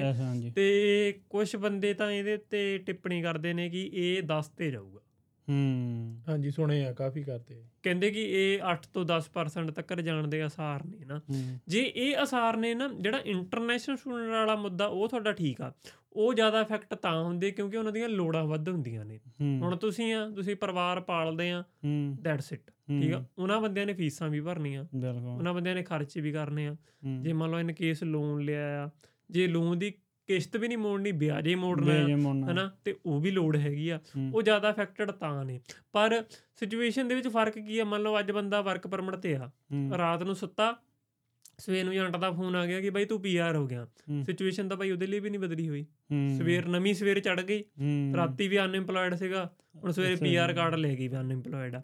ਈਵਨ ਆ ਮੁੰਡਾ ਸ਼ਿਫਟਾਂ ਵਾਲਾ ਹਰਦੀਪ ਪੇਜ ਚਲਾਉਂਦਾ ਨਾ ਤੇ ਉਹਦੇ ਵਾਲਾ ਪੇਜ ਮੇਰੇ ਵਾਲੇ ਫੋਨ ਤੇ ਵੀ ਖੁੱਲਾ ਹੁੰਦਾ ਨਾ ਕਈ ਵਾਰੀ। ਮਾੜੇ ਮੋਟੇ ਰਿਪਲਾਈ ਰਿਪਲੋਈ ਮੈਂ ਕਰ ਦਿੰਦਾ ਹੁੰਦਾ ਜਾਂ ਪੋਸਟਾਂ ਪੋਸਟਾਂ ਮੈਂ ਪਾ ਦਿੰਦਾ ਹੁੰਦਾ ਉਹਦੇ ਪੇਜ ਤੇ। ਤਾਂ ਉਹਦੇ ਪੇਜ ਤੇ ਬਾਈ ਸੱਚ ਜਾਣਿਓ ਸਿਟੀਜ਼ਨ ਬੰਦਿਆਂ ਦੇ ਸਿਟੀਜ਼ਨ ਕੁੜੀਆਂ ਦੇ ਮੈਸੇਜ ਆਇਆ ਕਿ ਕੈਸ਼ ਤੇ ਕੰਮ ਦਵਾ ਦਿਓ ਹੂੰ ਮਤਲਬ ਅਫੈਕਟਡ ਤਾਂ ਫੇ ਸਾਰੇ ਹੀ ਨੇ। ਠੀਕ ਆ? ਹੁਣ ਜਿੱਦਾਂ ਟਰੱਕਾਂ ਵਾਲੇ ਵੀਰ ਵੀ ਆਪਾਂ ਪੁਰਾਣੇ ਘਰੇ ਜਿੱਥੇ ਰਹਿੰਦੇ ਹੁੰਦੇ ਸੀ ਮੈਂ ਲਾਸਟ ਮੰਥ ਹੀ ਮੂਵ ਕੀਤਾ। ਤੇ ਉਹ ਜਿਹੜਾ ਵੀਰ ਹੈ ਨਾ ਪਹਿਲਾਂ ਜਦੋਂ ਆਪਾਂ ਸਿਆਲਾਂ ਦੇ ਵਿੱਚ ਦਸੰਬਰ ਜਨਵਰੀ ਚ ਨਵੇਂ ਨਵੇਂ ਉਸ ਘਰ ਚ ਮੂਵ ਹੋਏ ਤਾਂ ਬਾਈ ਟਰੱਕ ਤੇ ਹੁੰਦਾ ਸੀ। ਅੱਛਾ। ਤਾਂ ਪਿਛਲੇ ਦੋਵਾਂ ਮਹੀਨਿਆਂ ਦੇ ਤਾਂ ਬਾਈ ਉਹਦੇ ਟੀਵੀ ਲਾ ਕੇ ਬੈਠਾ ਰਹਿੰਦਾ ਸੀ। ਹੂੰ ਓਨਰ ਆਪਰੇਟਰ ਸੀ ਉਹ। ਹਾਂ ਤੇ ਇਹਦਾ। ਮਤਲਬ ਫੇ ਉਹ ਬੰਦਾ ਤਾਂ ਪੀਆਰ ਆ ਹਨਾ? ਹੂੰ। ਤੇ ਉਹਦੀ ਉਹਦੀ ਲਾਈਫ ਦੇ ਵਿੱਚ ਵੀ ਓਨਰ ਆਪਰੇਟਰ ਦੇ ਵਿੱਚ ਵੀ ਚੱਕਰ ਪਿਆ ਨਾ ਹੂੰ। ਉਹ ਕਿੰਨਾ ਚਿਰ ਆਪਦੇ ਘਰੇ ਬੈਠੇ ਰਹੇ ਨਾ ਹੂੰ ਤਾਂ ਕੁੱਲ ਮਿਲਾ ਕੇ ਨਵੇਂ ਬੰਦੇ ਲਈ ਤਾਂ ਹਨਾ ਜਿਹੜਾ ਬੰਦਾ ਇਸ ਵੇਲੇ ਇੰਡੀਆ ਤੋਂ ਲੋਨ ਲੈ ਕੇ ਜਾਂ ਲਿਮਟਿਡ ਰਿਸੋਰਸ ਲਈ ਲੈ ਕੇ ਕੈਨੇਡਾ ਆ ਰਿਹਾ ਨਾ ਹੂੰ। ਕੈਨੇਡਾ ਬਾਈ ਉਹਦੇ ਲਈ ਬਰੂਦ ਦਾ ਢੇਰ ਆ। ਹੂੰ। ਬਰੂਦ ਦੇ ਢੇਰ ਦੇ ਉੱਤੇ ਕੇ ਬੈਠਣ ਵਾਲੀ ਗੱਲ ਆ। ਹੂੰ ਕਿਉਂਕਿ ਪਿੱਛੋਂ ਪੈਸਾ ਮੰਗਾ ਨਹੀਂ ਸਕਦਾ ਹੂੰ। ਇੱਧਰ ਕੰਮ ਹੈ ਨਹੀਂ। ਹੂੰ। ਉਹਦੇ ਲਈ ਔਖਾ ਆ। ਇਹ ਤਾਂ ਗੱਲ ਹੈ।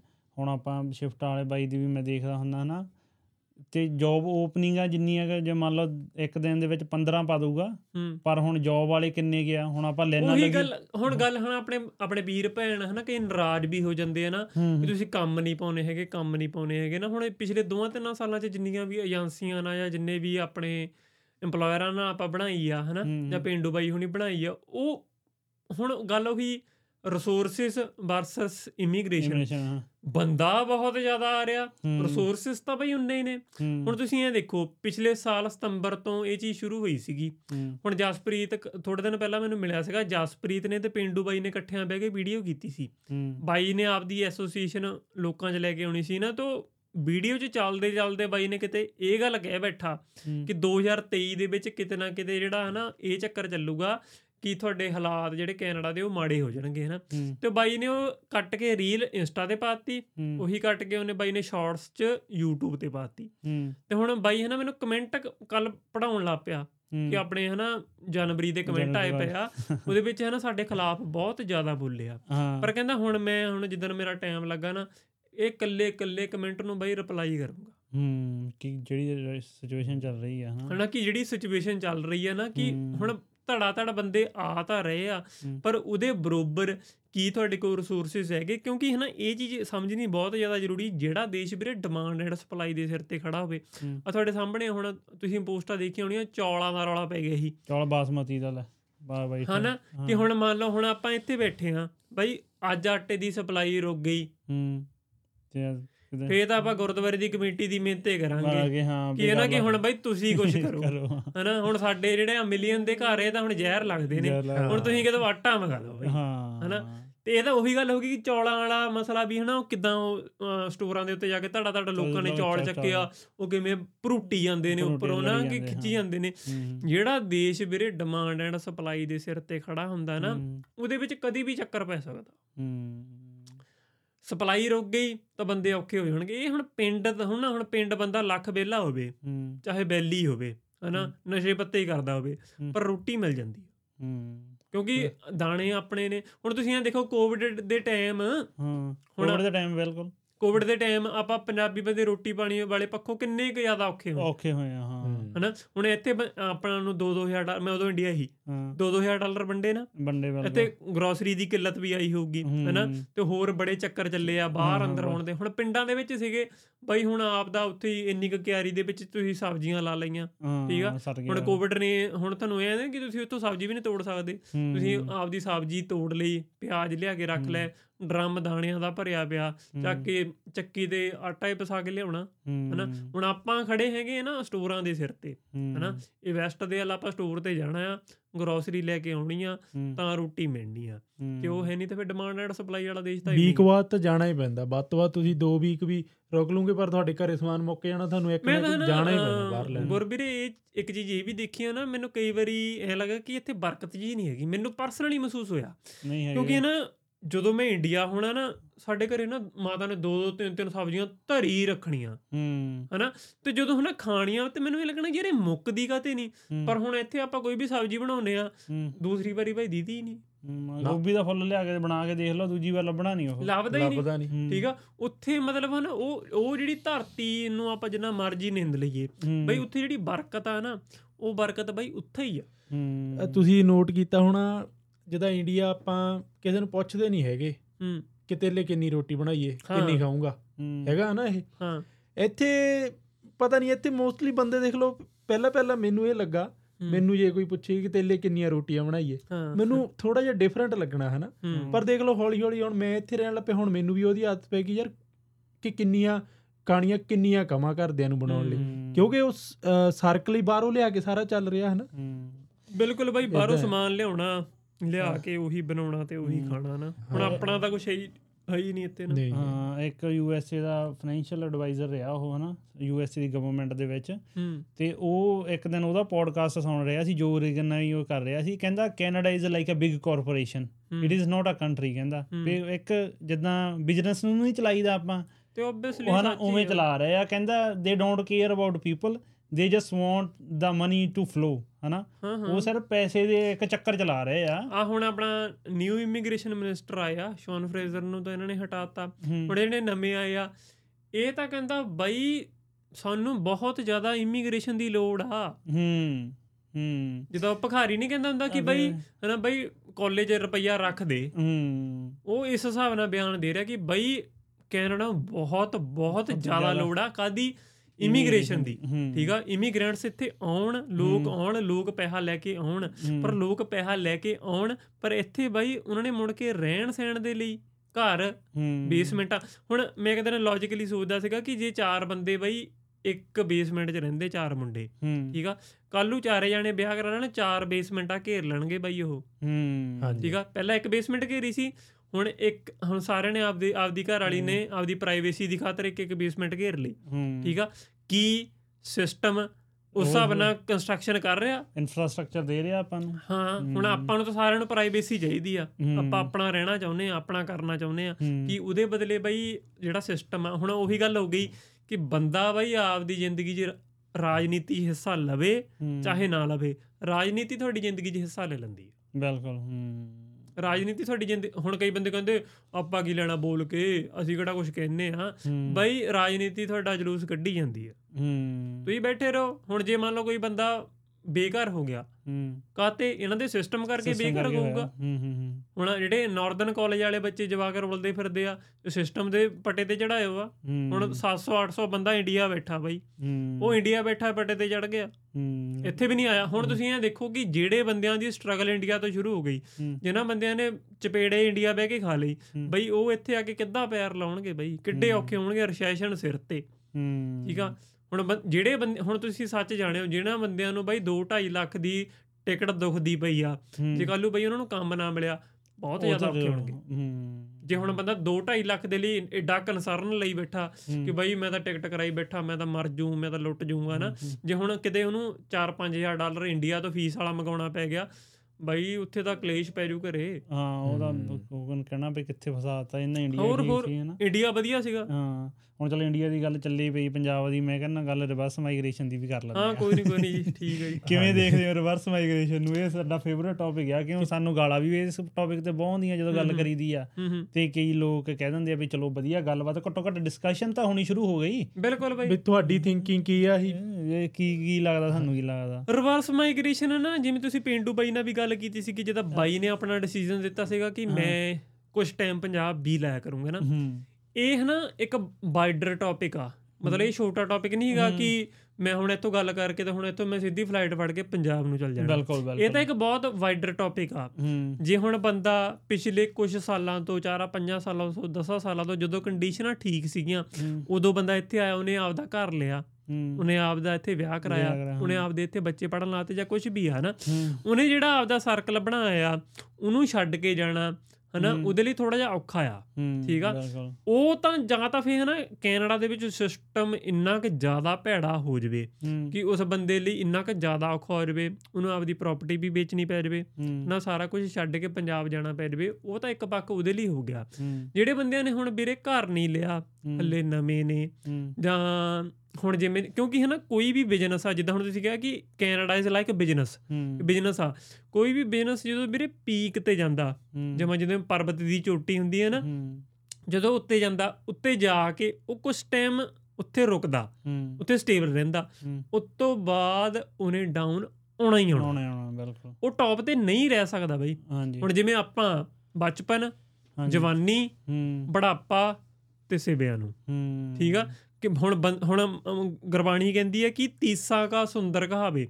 ਜਦੋਂ ਬੰਦਾ 30 ਸਾਲਾਂ ਦਾ ਹੋ ਜਾਂਦਾ ਨਾ ਉਹਦੇ ਚਿਹਰੇ ਦੇ ਤੇ ਇੱਕ ਵੱਖਰਾ ਹੀ ਜਾਹੋ ਜਲਾਲ ਹੁੰਦਾ ਮੈਂ ਪਿੰਡੂ ਬਾਈ ਨੂੰ ਇੱਕ ਦਿਨ ਹੱਸਣ ਲੱਗ ਪਿਆ। ਹੂੰ। ਮੈਂ ਬਾਈ ਬੜਾ ਨਿਖਰਿਆ ਫਿਰਦਾ ਹੈਨਾ? ਤੇ ਮੈਂ ਬਾਈ ਨੂੰ ਉਮਰ ਪੁੱਛੀ ਬੈਠਾ ਕਹਿੰਦਾ 30 29 ਦੇ ਲੱਗ ਗਿਆ ਹੂੰ, ਤੇ ਫਿਰ ਮੈਨੂੰ ਉਹ ਗੁਰਬਾਣੀ ਦੀ ਤੁਕ ਯਾਦ ਆ ਗਈ ਕਿ ਜਦੋਂ ਬੰਦਾ 30 ਕਦੇ ਲਾਗੇ ਪਹੁੰਚਦਾ ਨਾ ਜਿਹੜੀ ਉਹਦੀ ਜਵਾਨੀ ਹੁੰਦੀ ਆ ਉਹ ਜਮਾਂ ਜੋਬਣ ਤੇ ਹੁੰਦੀ ਆ ਪਰ ਹੁਣ ਗੁਰਬਾਣੀ ਦੀ ਅਗਲੀ ਤੁਕ ਹੂੰ। 30 ਤੋਂ ਬਾਅਦ ਬਾਈ ਡਾਊਨਫਾਲ ਹੋਣਾ। ਡਾਊਨ ਫਾਲ ਥੱਲੇ ਆਉਣਾ। ਹਾਂ ਇਹੀ ਚੀਜ਼ ਵੀਰੇ ਕੈਨੇਡਾ ਲਈ ਆ।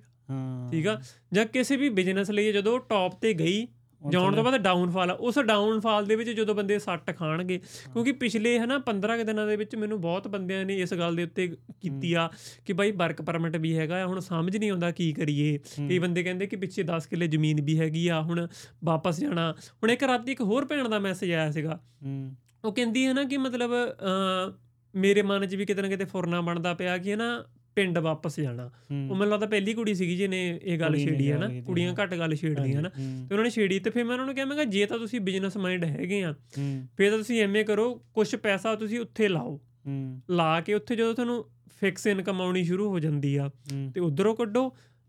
ਜ- ਤੁਸੀਂ ਬਿਜ਼ਨਸ ਮਾਈਂਡ ਹੈਗੇ ਫਿਰ ਤੁਸੀਂ ਇੱਥੇ ਵੀ ਕੁਝ ਕਰ ਸਕਦੇ ਆ। Paycheck to paycheck life ਨੂੰ ਨਾ ਰੱਖੋ। ਠੀਕ ਆ? ਤੇ ਹੁਣ ਜਿਹੜੇ ਸਿਸਟਮ ਦੇ ਫਲੋ ਦੇ ਵਿੱਚ ਪਿਛਲੇ 5 ਸਾਲਾਂ ਦੇ ਵਿੱਚ ਫਸਣਗੇ ਜਾਂ ਜਿਹੜੇ ਨਵੇਂ ਬੰਦਿਆਂ ਦੇ ਪੈਰ ਨਹੀਂ ਲੱਗਣਗੇ ਕਿਉਂਕਿ ਹੁਣ ਮੇਨਲੀ ਪ੍ਰਾਪਰਟੀ ਦਾ ਰੌਲਾ ਪੈਂਦਾ ਕਿ ਪ੍ਰਾਪਰਟੀ ਮਹਿੰਗੀ ਆ। ਜੇ ਆ, ਪ੍ਰਾਪਰਟੀ ਮਹਿੰਗੀ ਹੈ ਤਾਂ ਰੈਂਟ ਅਫੋਰਡ ਕਰਨੇ ਵੀ ਮਹਿੰਗੇ ਨੇ ਤੇ ਉਹ ਬੰਦਾ ਕਿਤੇ ਨਾ ਕਿਤੇ ਜੇ ਉਹਨੂੰ ਜੌਬ ਨਹੀਂ ਮਿਲਦੀ ਹੂੰ, ਜਾਂ ਉਹ ਬੰਦਾ ਅਸਲ ਦੇ ਵਿੱਚ ਕਰਨਾ ਕੀ ਚਾਹੁੰਦਾ ਹੁਣ ਤ- ਕਈ ਵਾਰੀ ਬੰਦੇ ਨੂੰ ਇਹ ਹੁੰਦਾ ਨਾ ਕਿ ਬੰਦੇ ਦੇ ਮਨ ਦਾ ਸ਼ੌਂਕ ਹੁੰਦਾ ਕਿ ਮੈਂ ਖੇਤੀ ਕਰਨੀ ਹੂੰ, ਠੀਕ ਆ? ਵੀਰੇ ਖੇਤੀ ਕੈਨੇਡਾ ਰਹਿ ਕੇ ਨਹੀਂ ਹੋ ਸਕਦੀ। ਠੀਕ ਆ? ਜੇ ਤੁਸੀਂ ਖੇਤੀ ਕਰਨਾ ਤੁਹਾਡਾ ਕਿਤੇ ਨਾ ਕਿਤੇ ਐਵੇਂ ਕਿ ਚਲੋ ਦੁਨੀਆ ਐਕਸਪਲੋਰ ਕਰਕੇ ਪੜ੍ਹ ਲਿਖ ਕੇ ਕੋਈ ਐਗਰੀਕਲਚਰ ਦੀ ਡਿਗਰੀ ਕਰਕੇ ਤੇ ਇੱਥੇ ਦੀ ਇੱਥੇ ਦੇ ਧੱਕੇ ਦੇ ਕੇ ਤੁਸੀਂ ਕਰਨੀ। ਖੇਤੀ ਆ ਫਿਰ ਆਬਵੀਅਸਲੀ ਉਹ ਬੰਦਾ ਬਈ ਪੰਜਾਬ ਹੀ ਜਾਊਗਾ। ਹੂੰ। ਕਿਉਂਕਿ ਖੇਤੀ ਚਾਹੇ ਚੰਗੀ ਹੈ ਚਾਹੇ ਮਾੜੀ ਕੀਤੀ ਪੰਜਾਬ 'ਚ ਹੀ ਜਾ ਸਕਦਾ। ਹੂੰ ਹੂੰ। ਹਨਾ? ਹੋਰ ਤਾਂ ਕਿਤੇ ਇੱਥੇ ਤਾਂ ਹੁਣ ਤੁਸੀਂ ਫਾਰਮ ਖਰੀਦਣੋ ਰਹਿ ਇੱਥੋਂ ਨਹੀਂ ਛੇ ਖਰੀ- ਮਹੀਨੇ ਸਨੋ ਪਈ ਰਹਿਣੀ ਹੈ ਹਾਂ 6 ਮਹੀਨੇ ਸਨੋ ਪਈ ਰਹਿਣੀ ਹੈਗੀ ਨਾ।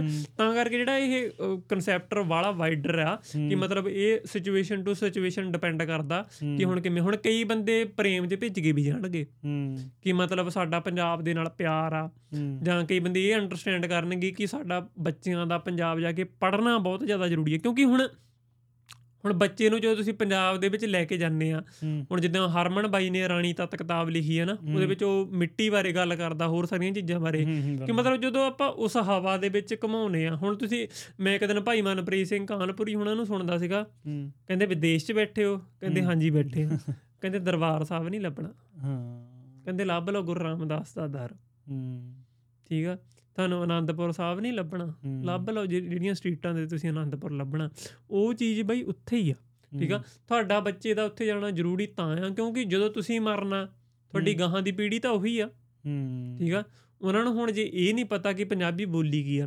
ਹੁਣ ਡਾਕਟਰ ਸੇਵਕ ਸਿੰਘ ਵੀ ਇਹੀ ਗੱਲ ਕਹਿੰਦੇ ਹਨਾ ਕਿ ਕਹਿੰਦੇ ਇੱਕ ਬੰਦੇ ਦਾ ਮਰ ਜਾਣਾ ਕਦੀ ਵੀ ਕੌਮ ਨਹੀਂ ਹਨਾ ਹੁਣ ਕੱਲ ਆਪਣਾ ਖੰਡੇ ਵੀਰ ਦਾ ਗੱਲ ਉਹ ਸੀਗਾ ਨਾ ਅੰਤਮ ਸੰਸਕਾਰ। ਹੁਣ ਸਾਨੂੰ ਐ ਲੱਗਦਾ ਰਹਿੰਦਾ ਕਿ ਉਹਨੂੰ ਕਿੱਡਾ ਵੱਡਾ ਘਾਟਾ ਪੈਗਾ ਡਾਕਟਰ ਸੇਵਕ ਸਿੰਘ ਕਹਿੰਦੇ ਆ ਨਾ ਕਿ ਕਿਸੇ ਬੰਦੇ ਦੇ ਜਾਣ ਦੇ ਨਾਲ ਕੋਈ ਕੌਮ ਧਰਮ ਖਤਮ ਨਹੀਂ ਹੁੰਦੀ ਅੰਟਿਲ ਅਨਲੈਸ ਉਹਦੀ ਜਿਹੜੀ ਬੋਲੀ ਆ ਉਹ ਅੱਖਰਾਂ ਸਮੇਤ ਖਤਮ ਨਹੀਂ ਹੋ ਜਾਂਦੀ। ਜਿੰਨਾ ਚਿਰ ਤੁਹਾਡੀ ਬੋਲੀ। ਅੱਖਰਾਂ ਸਮੇਤ ਇਸ ਦੁਨੀਆ ਦੇ ਉੱਤੇ ਕਾਇਮ ਆ ਤੁਸੀਂ ਕਾਇਮ ਹੋ ਬਈ। ਠੀਕ ਆ ਤੁਸੀਂ ਖਤਮ ਨਹੀਂ ਹੁੰਦੇ ਠੀਕ ਆ? ਬੰਦਾ ਮਰ ਗਿਆ ਮੈਂ ਜਿਵੇਂ ਹੁਣ ਤੁਸੀਂ ਇਹ ਹਿਸਾਬ ਲਾ ਲਓ ਹੁਣ ਗੁਰ ਪਿਛਲੇ ਜਨਮ 'ਚ ਕਿੱਥੇ ਸੀਗਾ ਤੁਹਾਨੂੰ ਪਤਾ? ਨਹੀਂ ਪਤਾ। ਨਾ? ਹੁਣ ਪਤਾ ਨਹੀਂ ਤੁਹਾਡੀ ਤੁਸੀਂ ਹੁਣ ਤੁਹਾਡੀ ਮੌਤ ਐਕਸੀਡੈਂਟ 'ਚ ਹੋਈ ਸੀ ਤੁਹਾਨੂੰ ਬਿਮਾਰੀ ਲੱਗੀ ਸੀ ਕਿਵੇਂ ਤੁਸੀਂ ਤੜਫ ਕੇ ਮਰੇ ਜਾਂ ਤੁਹਾਡੀ ਸਿੰਪਲ ਮੌਤ ਸੀਗੀ ਹੁਣ ਤੁਸੀਂ ਜੂਨਾਂ 'ਚੋਂ ਨਿਕਲ ਕੇ ਆਏ ਆ ਤੁਹਾਨੂੰ ਇਹ ਵੀ ਨਹੀਂ ਪਤਾ ਕਿ ਤੁਸੀਂ ਪਹਿਲਾਂ ਇਸ ਤੋਂ ਪਹਿਲਾਂ ਮਨੁੱਖ ਰਹੇ ਆ ਕਿ ਨਹੀਂ। ਸੋ ਹੁਣ ਇਹ ਏਡੀ ਕੋਈ ਟੈਨਸ਼ਨ ਵਾਲੀ ਗੱਲ ਨਹੀਂ ਹੈਗੀ ਕਿ ਹੁਣ ਗਾਹਾਂ ਅਸੀਂ ਕਿੱਦਾਂ ਮਰਾਂਗੇ। ਮਰ ਤਾਂ ਜਾਣਾ ਹੀ ਆ। ਸਿੰਪਲ ਆਪਾਂ ਨੂੰ ਆਪਣੀ ਕੋਸ਼ਿਸ਼ ਇਹੀ ਹੋਣੀ ਚਾਹੀਦੀ ਹੁਣ ਜੇ ਬੋਲੀ ਆ ਬੋਲੀ ਨੂੰ ਕਾਇਮ ਰੱਖੀਏ। ਉਹਦੇ ਲਈ ਆਪਾਂ ਆਪਣੇ ਬੱਚੇ ਪੰਜਾਬ ਲੈ ਕੇ ਜਾਈਏ ਹੁਣ ਇਹਦੇ ਉੱਤੇ ਇੱਕ ਸਵਾਲ ਹੋਰ ਆ ਜਾਂਦਾ ਕਿ ਬਈ ਜੇ ਹੁਣ ਤੁਸੀਂ ਉੱਥੇ ਜਾਣਾ ਤੇ ਫਿਰ ਇਨਕਮ ਦਾ ਸੋਰਸ ਕਿਵੇਂ ਆ? ਕਿਵੇਂ ਆ? ਹਨਾ ਕਿ ਇਨਕਮ ਦਾ। ਉਹਦੇ ਲਈ ਫਿਰ ਤੁਹਾਨੂੰ ਪਲਾਨ ਬਣਾਉਣਾ ਪੈਣਾ ਜੇ ਤਾਂ ਤੁਸੀਂ ਵੀਰੇ ਬਿਜ਼ਨਸ ਮਾਈਂਡ ਆ ਫਿਰ ਤੁਹਾਡੀ ਥੋੜੀ ਬਹੁਤੀ ਇਨਵੈਸਟਮੈਂਟ ਉੱਥੇ ਹੋਣੀ ਚਾਹੀਦੀ ਆ। ਜਾਂ ਤਾਂ ਤੁਸੀਂ ਦੋਨੇ ਪਾਰਟਨਰਾਂ ਦੇ ਵਿੱਚ ਇੰਨਾ ਕੁ ਤੁਹਾਡਾ ਉਹ ਹੋਣਾ ਚਾਹੀਦਾ ਅੰਡਰਸਟੈਂਡਿੰਗ ਹੋਣੀ ਚਾਹੀਦੀ ਆ। ਕਿ ਮੈਂ 6 ਮਹੀਨੇ ਕੈਨੇਡਾ ਲਾ ਕੇ। ਮੈਂ ਵੀ ਗੇੜਾ ਕੱਢ ਜਾਇਆ ਕਰੂੰਗਾ। ਠੀਕ ਆ?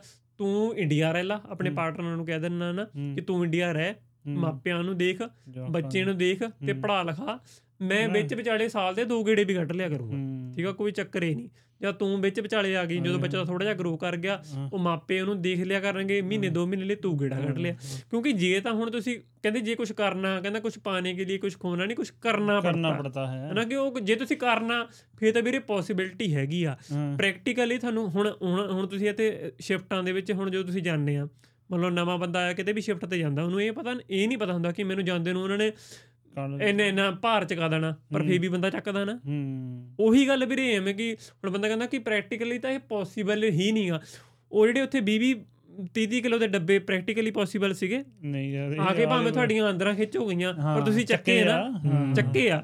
ਵੀ ਇਹਦੇ ਲਈ ਵੀ ਤੁਹਾਨੂੰ ਵੀਰੇ ਪ੍ਰੈਕਟੀਕਲੀ ਪੋਸੀਬਿਲਿਟੀ ਬਣਾਉਣੀ ਹੀ ਪੈਣੀ ਹੈ। ਹਾਂ ਇਦਾਂ ਨਹੀਂ ਹੈਗਾ ਕਿ ਇਮੋਸ਼ਨਲ ਹੋ ਕੇ ਸੋਚ ਕੇ ਚੱਲ ਆਪਣੇ ਆਪ ਨੂੰ ਪ੍ਰੈਕਟੀਕਲ ਕਰਕੇ ਹੀ ਇਹ ਡਿਸੀਜਨ ਲਿਆ ਜਾ ਸਕਦਾ ਉਦਾਂ ਨਹੀਂ। ਉਦਾਂ। ਫੇ ਤੰਗ ਹੋਵੋਗੇ। ਉਦਾਂ ਹੁਣ ਤੁਹਾਡੇ ਕੋਲ ਆਲਵੇਸ ਪਲਾਨ ਹੋਣਾ ਚਾਹੀਦਾ।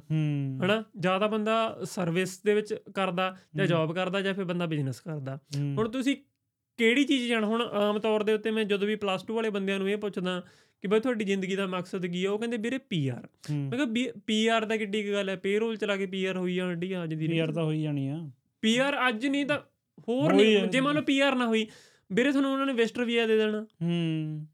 ਜੇ ਮੰਨ ਲਓ ਐਡੀ ਮਾੜੀ ਕਿਸਮਤ ਵੀ ਹੋਈ ਕਿ ਤੁਹਾਡਾ ਪੀਆਰ ਦਾ ਹੱਥ ਪਿਆ ਹੀ ਨਹੀਂ। ਤੁਹਾਡੇ ਪਾਸਪੋਰਟ ਤੇ ਬਾਈ ਵੈਸਟਰ ਵੀਜ਼ਾ ਕੰਟਰੀ ਲੀਵ ਕਰਕੇ ਫੇਰ ਆ ਜੀ। ਵੇ ਆ ਜੀ, ਹੂੰ। ਠੀਕ ਆ?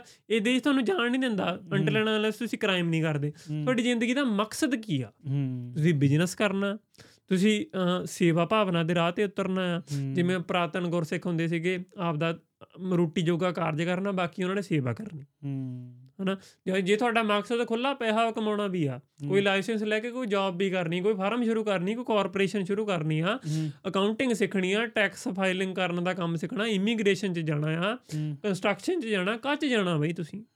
ਠੀਕ ਆ? ਤੁਸੀਂ ਰੈਸਟੋਰੈਂਟ ਓਪਨ ਕਰਨਾ ਹੁਣ ਕਈ ਵੀਰ ਪੁੱਛਦੇ ਰੈਸਟੋਰੈਂਟ ਮੈਂ ਕਿਹਾ ਬਾਈ ਰੈਸਟੋਰੈਂਟ ਓਪਨ ਕਰਨਾ ਬਹੁਤ ਚੰਗੀ ਗੱਲ ਆ।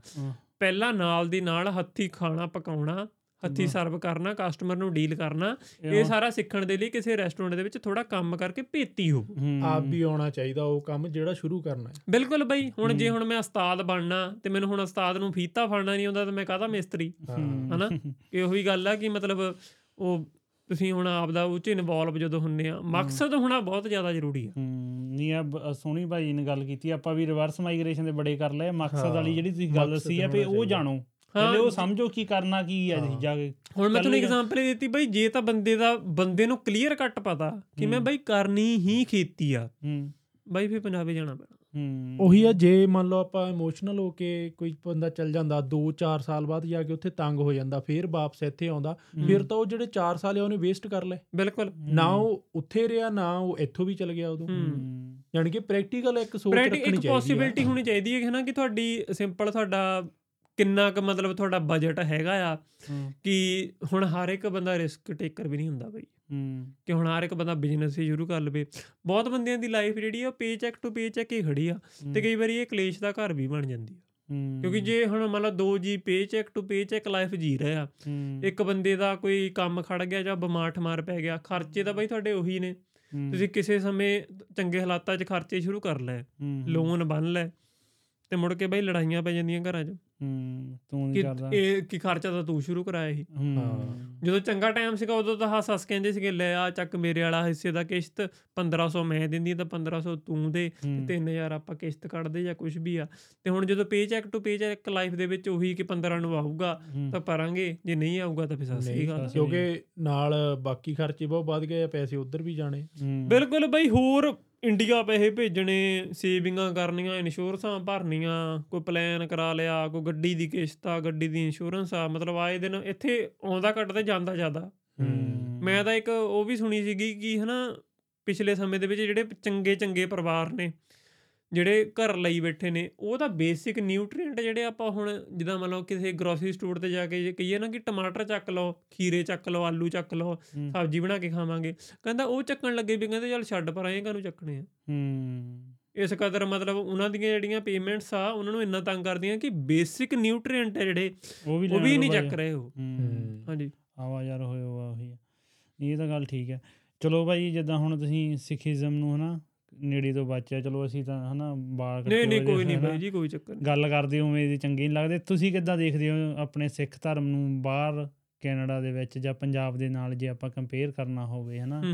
ਕਿ ਚਲੋ ਕੰਪੇਅਰ ਤਾਂ ਆਪਾਂ ਕੀ ਕਰਨਾ ਹਨਾ। ਐਡੇ ਵੱਡੇ ਹੈ ਨਹੀਂ ਪਰ ਉਦਾਂ ਜੇ ਤੁਸੀਂ ਸਮਝਣਾ ਹੋਵੇ ਹਨਾ? ਵੀ ਕਿੰਨਾ ਨਹੀਂ ਤੁਹਾਨੂੰ ਬਈ ਲੱਗਦਾ ਕਿ- ਚੜਦੀ ਚੜਦੀ ਕਲਾ ਇੱਥੇ ਵੀ ਪੂਰੀ ਹੈ ਨਾ।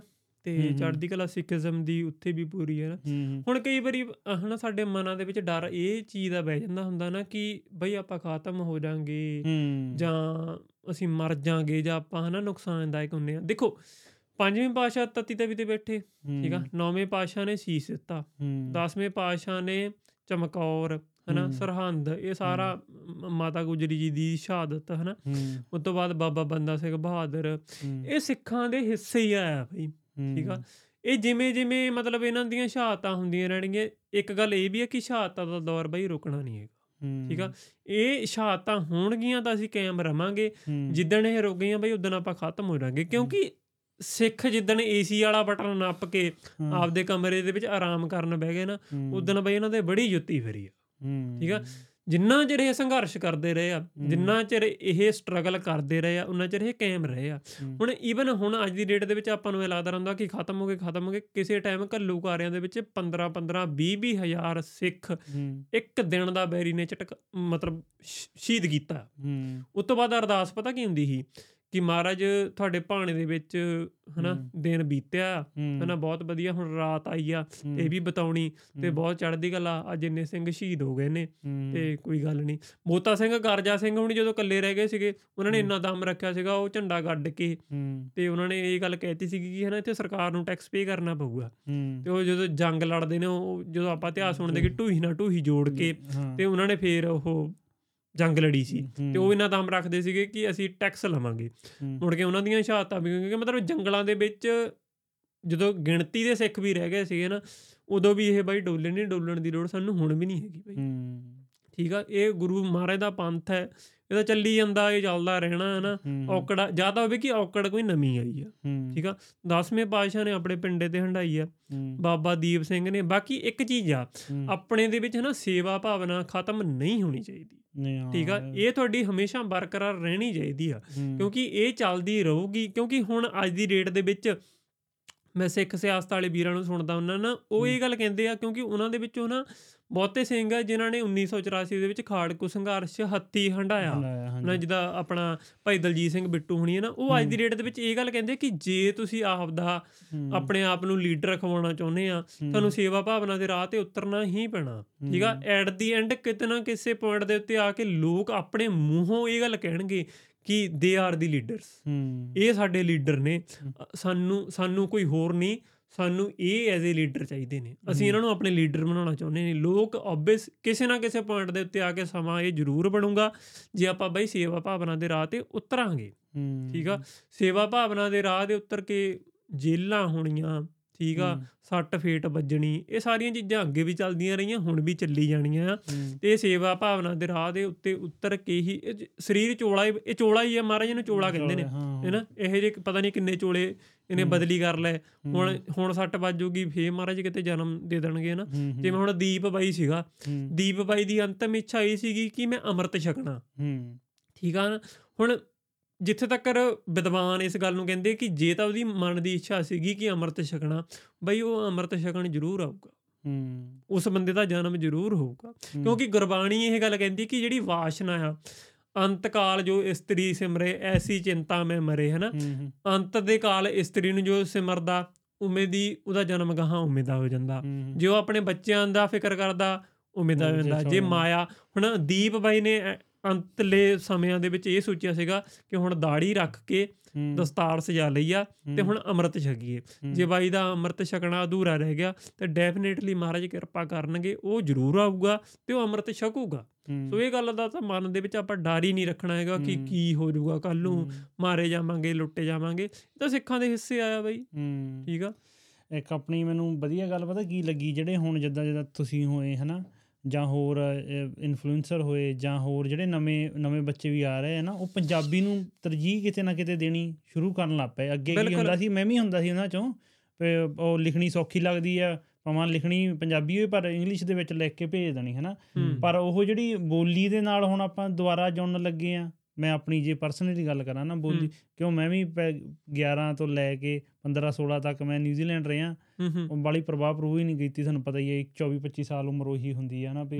ਪਰ ਹੌਲੀ ਹੌਲੀ ਜਿਹੜੀ ਬੋਲੀ ਨੂੰ ਲੈ ਕੇ ਆਪਾਂ ਵਾਪਸ ਮੁੜ ਰਹੇ ਆ ਤੇ ਉਹਨੂੰ ਮੈਨੂੰ ਲੱਗਦਾ ਜੇ ਆਪਾਂ ਅੱਗੇ ਵਧਾਈ ਰੱਖੀਏ ਹਨਾ ਉਹਦੀ ਘੱਟੋ ਘੱਟ ਰਿਸਪੈਕਟ ਕਰੀਏ ਹਨਾ ਉਹ ਜ਼ਿਆਦਾ ਜ਼ਰੂਰੀ ਬਿਲਕੁਲ ਹੈ ਬਾਈ ਬੋਲੀ ਨੂੰ ਵੀ ਹੁਣ ਬਾਈ ਨੇ ਆਪਦਾ ਕਿਤਾਬ ਘਰ ਸ਼ੁਰੂ ਕੀਤਾ ਆ ਤੇ ਬਹੁਤ ਵਧੀਆ ਰਿਸਪੌਂਸ ਆ ਬਾਈ ਹਨਾ। ਲੋਕ ਮੈਂ ਤਾਂ ਹੈਰਾਨ ਆ ਕਿ ਅੱਜ ਦੀ ਰੇਟ ਦੇ ਵਿੱਚ ਹਨਾ ਜਿੰਨਾ ਆਪਾਂ ਸਕਰੀਨ ਟਾਈਮ ਕਰੀ ਜਾਂਦੇ ਕਰੀ ਸਕਰੀਨ। ਯੂਜ਼ ਕਰੀ ਜਾਂਦੇ ਹਨਾ। ਇਸ ਟਾਈਮ ਦੇ ਵਿੱਚ ਵੀ ਜੇ ਲੋਕ ਕਿਤਾਬਾਂ ਖਰੀਦ ਰਹੇ ਨੇ ਕਿਤਾਬਾਂ ਪੜ੍ਹ ਰਹੇ ਨੇ ਕਿਤੇ ਨਾ ਕਿਤੇ ਅੰਤ ਨੂੰ ਹਨਾ ਬੋਲੀ ਨੇ ਹੀ ਤੁਹਾਨੂੰ ਜਿਉਂਦਾ ਰੱਖਣਾ ਬਾਈ। ਹੂੰ। ਸ਼ਬਦਾਂ ਇਹ ਤਾਂ ਅੱਜ ਸਮਝ ਲਓ ਕੱਲ੍ਹ ਨੂੰ ਸਮਝ ਲਓ ਸ਼ਬਦਾਂ ਦੀ ਹੀ ਖੇਡ ਆ ਬਾਈ। ਹੁਣ ਮੰਨ ਲਓ ਮੈਂ ਹੁਣ ਤੁਹਾਨੂੰ ਗਾਲ ਕੱਢ ਦਵਾਂ ਬਾਈ ਹੁਣੇ। ਹੂੰ। ਤੇ ਤੁਸੀਂ ਚੱਕ ਕੇ ਮੇਰੇ ਮੂੰਹ ਤੇ ਥੱਪੜ ਮਾਰਨਾ ਕਿ ਤੂੰ ਮੇਰੀ ਮਾਂ ਜਾਂ ਭੈਣ ਨੂੰ ਗਾਲ ਕਿੱਦਾਂ ਕੱਢੀ? ਹੂੰ, ਹੁਣੇ ਜੇ ਮੈਂ ਕਹਿ ਦਵਾਂ ਬਾਈ ਚੜਦੀ ਗੱਲ ਤੁਹਾਡੀ ਰੂਹ ਖਿੜ ਜਾਣੀ ਆ। ਇਹਦਾ ਮਤਲਬ ਬਾਈ ਸ਼ਬਦਾਂ ਦੀ ਖੇਡ ਹੀ ਆ। ਇੱਥੇ ਵਰਲਡ ਸਿੱਖ ਆਰਗੇਨਾਈਜੇਸ਼ਨ ਵਾਲੇ ਵੀਰਾਂ ਨੇ ਨਾ ਪ੍ਰੋਗਰਾਮ ਕਰਾਇਆ ਸੀਗਾ ਸਿਟੀ ਹਾਲ ਦੇ ਵਿੱਚ। ਉੱਥੇ ਮੈਂਟਰਸ਼ਿਪ ਪ੍ਰੋਗਰਾਮ ਸੀਗਾ ਉਹਨਾਂ ਨੇ ਚੰਗੇ ਬੁਲਾਰੇ ਬੁਲਾਏ ਸੀਗੇ। ਤੇ ਉੱਥੇ ਕੁਐਸਚਨਿੰਗ ਹੋਈ ਨਾ ਤੇ ਉੱਥੇ ਇੱਕ ਕੁੜੀ ਸੀਗੀ ਸਟੇਜ ਤੇ ਬੈਠੀ। ਉਹ ਸ਼ੇਡਰਨ ਚ ਪੜੀ ਹੋਗੀ ਉਹਨੇ ਸਾਰੀ ਗੱਲਬਾਤ ਆਪਦੀ ਇੰਗਲਿਸ਼ ਚ ਕੀਤੀ। ਚਲੋ ਵਧੀਆ ਇੰਗਲਿਸ਼ ਕਰਨੀ ਚਾਹੀਦੀ ਵੀ ਆ। ਪਰ ਉੱਥੇ ਮੈਂ ਇਹੀ ਗੱਲ ਉਹਨਾਂ ਨੂੰ ਕਹੀ ਸੀ ਕਿ ਕਿ ਸ਼ਬਦਾਂ ਦਾ ਤੇ ਬੋਲੀ ਦਾ ਸਭ ਤੋਂ ਵੱਡਾ ਅਸਰ ਹੁੰਦਾ।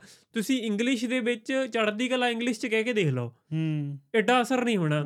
ਪੰਜਾਬੀ ਦੇ ਵਿੱਚ ਤੁਸੀਂ ਕਹੋ ਚੜ੍ਹਦੀ ਕਲਾ। ਇੱਕ ਫੀਲ ਵਧੀਆ ਆਉਂਦਾ ਆਪਣੇ ਆਪ ਨੂੰ। ਅੰਦਰੋਂ ਹਨਾ? ਵੀਰੇ ਉਹ ਤੁਹਾਡੀ ਬੋਲੀ ਆ ਉਹ ਤੁਹਾਡੇ ਸ਼ਬਦ ਜਿਹੜੇ ਆ ਉਹ ਤੁਹਾਡੇ ਉਹੀ ਅਸਰ ਕਰ ਸਕਦੇ ਆ। ਇਹ ਦੇਖੋ ਇਹ ਜਦੋਂ ਤੁਸੀਂ ਚੜ੍ਹਦੀ ਕਲਾ ਕਹਿੰਦੇ ਆ ਤੁਹਾਨੂੰ ਵੀ ਅੰਦਰੋਂ ਫੀਲ ਵਧੀਆ ਆਉਂਦਾ ਸੁਣਨ ਵਾਲੇ ਦੇ ਜਿਹੜਾ ਮੁੜਾ ਪੰਜਾਬੀ ਬੰਦਾ ਦੇ ਮੂੰਹ। ਤੇ ਸਮਾਈਲ ਆ ਜਾਊਗੀ ਉਹਨੂੰ ਵੀ ਫੀਲ ਵਧੀਆ ਆਊਗਾ। ਬੰਦਾ ਟੇ- ਮਤਲਬ ਡਿੱਗਦਾ ਡਿੱਗਦਾ ਵੀ। ਜਾਂ ਖਤਮ ਹੁੰਦਾ ਹੁੰਦਾ ਵੀ ਉਹਨੂੰ ਪੁੱਛ ਲਓ ਬਈ ਕਿਵੇਂ ਆ? ਉਹ ਕਹਿੰਦਾ ਬਈ ਚੜ੍ਹਦੀ ਕਲਾ ਚੜ੍ਹਦੀ ਕਲਾ ਹਾਂ। ਠੀਕ ਆ?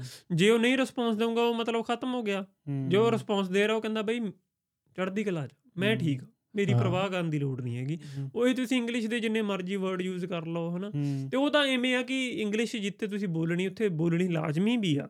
ਤੁਸੀਂ ਲੈਂਗੁਏਜ ਆ ਇੱਕ ਹਨਾ। ਇਹਨੂੰ ਆਪਾਂ ਸਿਰ ਤੇ ਨਹੀਂ ਬਿਠਾਉਣਾ ਹੈਗਾ। ਪਰ ਆਪਣੀ ਜਿਹੜੀ ਪਹਿਲ ਦੇ ਆਧਾਰ ਦੇ ਉੱਤੇ ਜਿਹੜੀ ਸਾਡੀ ਬੋਲੀ ਆ ਉਹ ਪੰਜਾਬੀ ਆ। ਪੰਜਾਬੀ ਲਿਖੀਏ। ਹੁਣ ਤੁਸੀਂ ਹਿਸਾਬ ਲਓ ਆਪਾਂ WhatsApp ਦੇ ਉੱਤੇ ਲਿਖਦੇ ਡੀ ਏ ਕਿੱਦਾਂ ਠੀਕ ਆ? ਇੰਗਲਿਸ਼ 'ਚ ਲਿਖ ਰਹੇ ਆ। ਹੂੰ, ਹੂੰ। ਲਿਖੋ ਕੱਕੇ ਨੂੰ ਸਿਹਾਰੀ ਦੱਦੇ ਨੂੰ ਕੰਨਾ ਕਿੱਦਾਂ ਕੀ ਹਾਲ ਆ। ਪੰਜਾਬੀ 'ਚ ਕੀਬੋਰਡ ਨੇ ਟਾਈਪ ਕਰੋ ਠੀਕ ਆ। ਪੰਜਾਬੀ ਪੜੋ ਪੰਜਾਬੀ ਸੁਣੋ। ਹੁਣ ਤੁਸੀਂ ਇਹ ਹਿਸਾਬ ਲਾ ਲਓ ਕਿ ਹੁਣ ਆਪਾਂ ਆਪਣਾ ਇਸ਼ਟ ਗੁਰੂ ਗ੍ਰੰਥ ਸਾਹਿਬ ਨੂੰ ਮੰਨਦੇ ਆ। ਹਾਂਜੀ। ਇੰਗਲਿਸ਼ 'ਚ ਤਾਂ ਨਹੀਂ ਹੈਗਾ ਗੁਰਮੁਖੀ ਆ। ਗੁਰਮੁਖੀ ਆ, ਹਾਂ? ਜੇ ਉਹੀ ਆਪਾਂ ਉਹਨੂੰ ਆਪਣੀ ਭਾਸ਼ਾ ਨੂੰ ਨਹੀਂ ਅੱਗੇ ਲੈ ਕੇ ਜਾਊਗੀ ਆਪਣੀਆਂ ਪੀੜ੍ਹੀਆਂ ਵੀ ਕੀ ਕਿੰਨਾ ਕੁ ਹਨਾ ਗੁਰੂ ਗ੍ਰੰਥ ਕੀ ਹਾਂ। ਕੀ ਕਰ ਲੈਣਗੇ? ਹੁਣ। ਆਪਾਂ ਹਰ ਇੱਕ ਬੰਦਾ ਆਪਦੀ ਔਲਾਦ ਦੀ ਖਾਤਰ ਬਈ ਭੱਜਾ ਫਿਰਦਾ ਕਿ ਮੇਰੀ ਔਲਾਦ ਦਾ ਕੁਝ ਬਣ ਜਵੇ।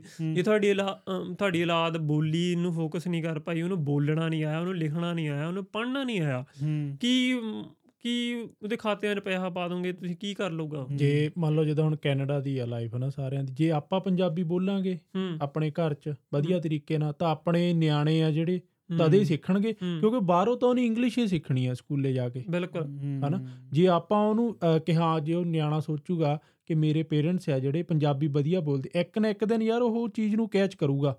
ਬਿਲਕੁਲ। ਹੂੰ, ਆਊਗਾ ਉਹਦੇ ਦਿਮਾਗ 'ਚ ਵਧੀਆ ਬੋਲੂਗਾ। ਇੱਥੇ ਇੱਥੇ ਵੀਰੇ ਨਾ ਮੈਂ ਇੱਕ ਹੋਰ ਚੀਜ਼ ਸ਼ੇਅਰ ਕਰਨੀ ਸੀ। ਮੈਂ ਨਾ ਐਡਮਿੰਟਨ ਤੋਂ ਹਨਾ ਵਾਪਸ ਆਉਂਦਾ ਪਿਆ ਸੀਗਾ ਫਲਾਈਟ ਦੇ ਵਿੱਚ। ਤੇ ਮੈਂ ਨਾ ਆਪਣਾ ਪਾਸ ਲੈ ਕੇ ਨਾ ਸੀਟ ਲੱਭਦਾ ਪਿਆ ਸੀਗਾ ਕਿ ਕਿੱਥੇ ਬਹਿ ਕੇ ਵੇਟ ਕਰਾਂ। ਤੇ ਮੈਂ ਆਪਦਾ ਟੈਚੀ ਖਿੱਚ ਕੇ ਨਾ ਉੱਥੇ ਬਹਿ ਕੇ ਵੇਟ ਕਰਨ ਲੱਗ ਪਿਆ। ਮੇਰੇ ਨਾ ਸੱਜੇ ਪਾਸੇ ਇੱਕ ਕੁੜੀ ਸੀਗੀ ਹੁਣੀ 20 ਕੁ ਸਾਲ ਦੀ ਹੋਣੀ ਹੈ ਨਾ। ਉਹ ਮੈਂ ਉਹਦੇ ਨੂੰ ਦੇਖਿਆ ਨਾ ਉਹ ਆਪਣਾ ਨਾ ਵੀਡੀਓ ਕਾਲ ਤੇ ਆਪਦੇ ਪਰਿਵਾਰ ਨਾਲ ਗੱਲ ਕਰਦੀ ਸੀ।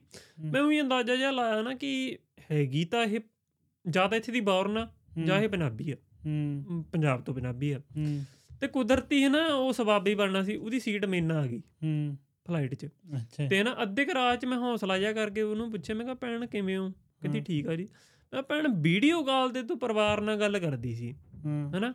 ਤੁਸੀਂ ਪੰਜਾਬੀ ਆ? ਕਹਿੰਦੀ ਹਾਂਜੀ ਮੈਂ ਪੰਜਾਬੀ ਆ। ਮੈਂ ਕਿਹਾ ਫੇ ਇੰਗਲਿਸ਼ 'ਚ ਕਦੇ ਗੱਲ ਕਰਦੇ ਸੀ? ਕੀ ਹੋ ਗਿਆ? ਹੂੰ। ਇਹ ਕਿਹੜਾ ਕੋਈ ਫਾਰਮਲ ਆ ਕਿ ਤੁਸੀਂ ਕੋਈ ਆਪਦੇ ਟੀਚਰ ਨਾਲ ਗੱਲ ਕਰਦੇ ਹੋ ਜਾਂ ਹੀ ਕੁਛ ਪੈਣੀ। ਤੁਹਾਨੂੰ ਨਾ। ਉਹ ਕਹਿੰਦੇ ਜੀ ਮੇਰਾ ਪਰਿਵਾਰ ਮੈਨੂੰ ਰੋਕਦਾ। ਹੂੰ। ਜਦ ਪਰਿਵਾਰਾਂ ਦੇ ਹੁਣ ਕੀ ਕਰ ਲੂ ਬੰਦਾ ਫੇ ਇੱਥੇ? ਉਹ ਕਹਿੰਦੇ ਮੇਰਾ ਪਰਿਵਾਰ ਮੈਨੂੰ ਰੋਕਦਾ। ਕਿ ਪੰਜਾਬੀ ਨਹੀਂ ਬੋਲਣੀ ਹੈਗੀ। ਹੂੰ। ਫੇ ਉਸ ਤੋਂ ਬਾਅਦ ਮੈਂ ਕੁਝ ਕਿਹਾ ਹੀ ਨਹੀਂ ਫੇ ਇੱਕ ਨਾ ਭਾਜੀ ਮੈਂ ਗੱਲ ਕਰਨੀ ਚਾਹੁੰਦਾ ਜਿੱਦਾਂ ਨਾ ਆਪਾਂ ਪੰਜਾਬੀ ਪੰਜਾਬੀ ਬੰਦੇ ਆ ਨਾ ਆਪਾਂ ਜਦੋਂ ਇੰਗਲਿਸ਼ ਨੂੰ ਬੋਲਾਂਗੇ ਆਪਾਂ ਉਹਨੂੰ ਵੀ ਠੇਠ ਜੀ ਬੋਲਾਂਗੇ। ਬਿਲਕੁਲ। ਹਨਾ। ਆਪਾਂ ਉਹਨੂੰ ਇਦਾਂ ਜਿੱਦਾਂ ਲਹਿ ਜੀ ਨਹੀਂ ਦਵਾਂਗੇ ਤੋੜ ਮਰੋੜ ਨਹੀਂ ਕਰਾਂਗੇ। ਹੂੰ। ਕਈ ਬੰਦੇ ਯਾਰ ਇਹਦੇ ਚੀਜ਼ ਦਾ ਮਜ਼ਾਕ ਉਡਾਉਂਦੇ ਰਹਿੰਦੇ ਆ। ਮੈਂ। ਜਦੋਂ ਮੈਂ। ਫੀਲ ਕੀਤਾ ਇਹ। ਹੂੰ। ਮਤਲਬ ਕੋਈ ਮੈਂ ਆ ਜਾਂ ਮੈਨੂੰ ਮੈਂ ਜੇ ਇੰਗਲਿਸ਼ ਬੋਲੂੰਗਾ ਮੇਰੀ ਪੰਜਾਬੀ ਆ ਨਾ ਲੈਂਗੁਏਜ ਮੈਂ ਇੰਗਲਿਸ਼ ਬੋਲੂੰਗਾ ਉਹਨੂੰ ਠੇਠ ਜੇ ਸ਼ਬਦ ਕੱਢੂੰਗਾ। ਹੂੰ। ਜਦੋਂ ਉਹ ਠੇਠ ਜੇ ਸ਼ਬਦ ਦੀ ਕਹਿੰਦੇ ਆ ਹਨਾ ਹੂੰ। ਆਪਾਂ ਹੁਣ ਇੱਥੇ ਬੋਲਦੇ ਕੈਨੇਡਾ ਹਨਾ ਇੱਥੇ ਆਪਾਂ ਕੈਨੇਡਾ ਕਹਿ ਦੀਦਾ ਹੂੰ। ਹਨਾ ਤੇ ਉਹ ਜੇ ਕਈ ਬੰਦੇ ਰਿਐਕਟ ਜਿਹਾ ਕਰ ਜਾਂਦੇ ਆ ਕਿ ਯਾਰ ਇਹ। ਸਹੀ ਨਹੀਂ ਬੋਲ ਰਿਹਾ। ਹੂੰ। ਇਹ ਚੀਜ਼ ਨੂੰ ਖਰਾਬ ਕਰ ਰਿਹਾ। ਹੈ ਜਿਹੜੀ ਲੈਂਗੁਏਜ ਹੈ ਨਾ ਹੁਣ ਜਿੱਦਾਂ ਹੁਣ ਆਪਾਂ ਉਹ ਨਹੀਂ ਕਹਿੰਦੇ ਕਿ ਆਇਲਟ ਸੈਂਟਰ ਦੇ ਵਿੱਚ ਸੱਤ ਬੈਂਡ ਲੈਣ ਵਾਲਾ ਬੰਦਾ ਐ ਚੌੜਾ ਹੋ ਕੇ ਆਇਲਟ ਸੈਂਟਰ ਚੋਂ ਨਿਕਲਦਾ ਇਹ ਸਿਰਫ ਵੀਰੇ ਇੱਕ ਲੈਂਗੁਏਜ ਆ। ਇਹ ਕੋਈ ਇਹ ਕੋਈ ਪੀ ਐਚ ਡੀ ਨਹੀਂ ਕਰ ਲਈ ਕਿ ਤੁਸੀਂ ਬਹਿ ਕੇ ਥੀਸਿਸ ਲਿਖ ਦਿੱਤਾ ਤੇ ਤੁਹਾਨੂੰ ਬਹੁਤ ਮਾਣ ਵਾਲੀ ਗੱਲ ਆ ਕਿ ਮੈਂ ਇੱਕ ਖੋਜ ਕੀਤੀ ਆ। ਹਨਾ ਕਿ ਮੈਂ ਇਸ ਸਬਜੈਕਟ ਦੇ ਉੱਤੇ ਖੋਜ ਕੀਤੀ ਆ ਤੁਸੀਂ ਇੱਕ ਟੈਸਟ ਦਿੱਤਾ ਫੋਰ ਐਗਜ਼ਾਮਪਲ ਬਈ ਲਿਸਨਿੰਗ ਈਜ਼ੀ ਆ ਗਈ ਰਾਈਟਿੰਗ ਈਜ਼ੀ ਆ ਗਈ ਤੁਸੀਂ ਬੈਂਡ ਲੈ ਲੈ। ਜੀ। ਰਾਈਟਿੰਗ ਥੋੜੀ ਜਿਹੀ ਔਖੀ ਤੁਹਾਡੇ ਬੈਂਡ ਘਟ ਗਏ।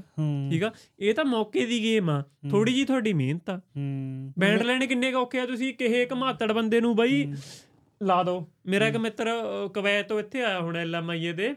ਉਹ ਹੈ ਨਾ ਇੰਡੀਆ ਗਿਆ ਸੀਗਾ। ਮੈਂ ਉਹਨੂੰ ਕਿਹਾ ਨਾ ਮੈਂ ਕਿਹਾ ਪਵਨ ਮੈਂ ਕਿਹਾ ਬਾਈ ਬਹੁਤ ਕੁਵੈਤ ਚ ਧੱਕੇ ਖਾ ਲਿਆ ਆ ਜਾ ਕੈਨੇਡਾ। ਕਹਿੰਦਾ ਕਿੱਦਾਂ ਆਵਾਂ ਮੈਂ ਕਿਹਾ ਆਇਲਸ ਕਰ। ਹੂੰ। ਮੈਂ ਕਿਹਾ ਮੈਂ ਤੈਨੂੰ ਮ, 30000 ਰੁਪਇਆ ਭੇਜਦਾ ਹੂੰ ਦੇ ਠੀਕ ਆ। ਉਹਨੇ ਹਨਾ ਗਿਣਤੀ ਦੇ 15 ਦਿਨ ਲਾਏ ਬਾਈ ਹੂੰ। ਸਾਢੇ ਪੰਜ ਮਿੰਟ ਲਏ। ਪੇਪਰ ਦੇ ਕੇ ਕੁਵੈਤ ਵਾਪਸ ਚਲ ਗਿਆ। ਜਾਂਦੇ ਨੂੰ ਰਿਜ਼ਲਟ ਆ ਗਿਆ ਠੀਕ ਆ? ਹੂੰ। ਬੈਂਡ ਆ ਗਿਆ ਅੱਜ ਕੈਨੇਡਾ ਬੈਠਾ। ਕਿੱਡੀ ਕੁ- 20 ਦਿਨਾਂ ਦੀ ਖੇਡ ਨਹੀਂ ਬਈ। ਹੂੰ ਜੇ ਕਰਨ ਵਾਲਾ ਹੋਵੇ ਕਰਨ ਵਾਲਾ ਚਾਹਵੇ ਹਨਾ।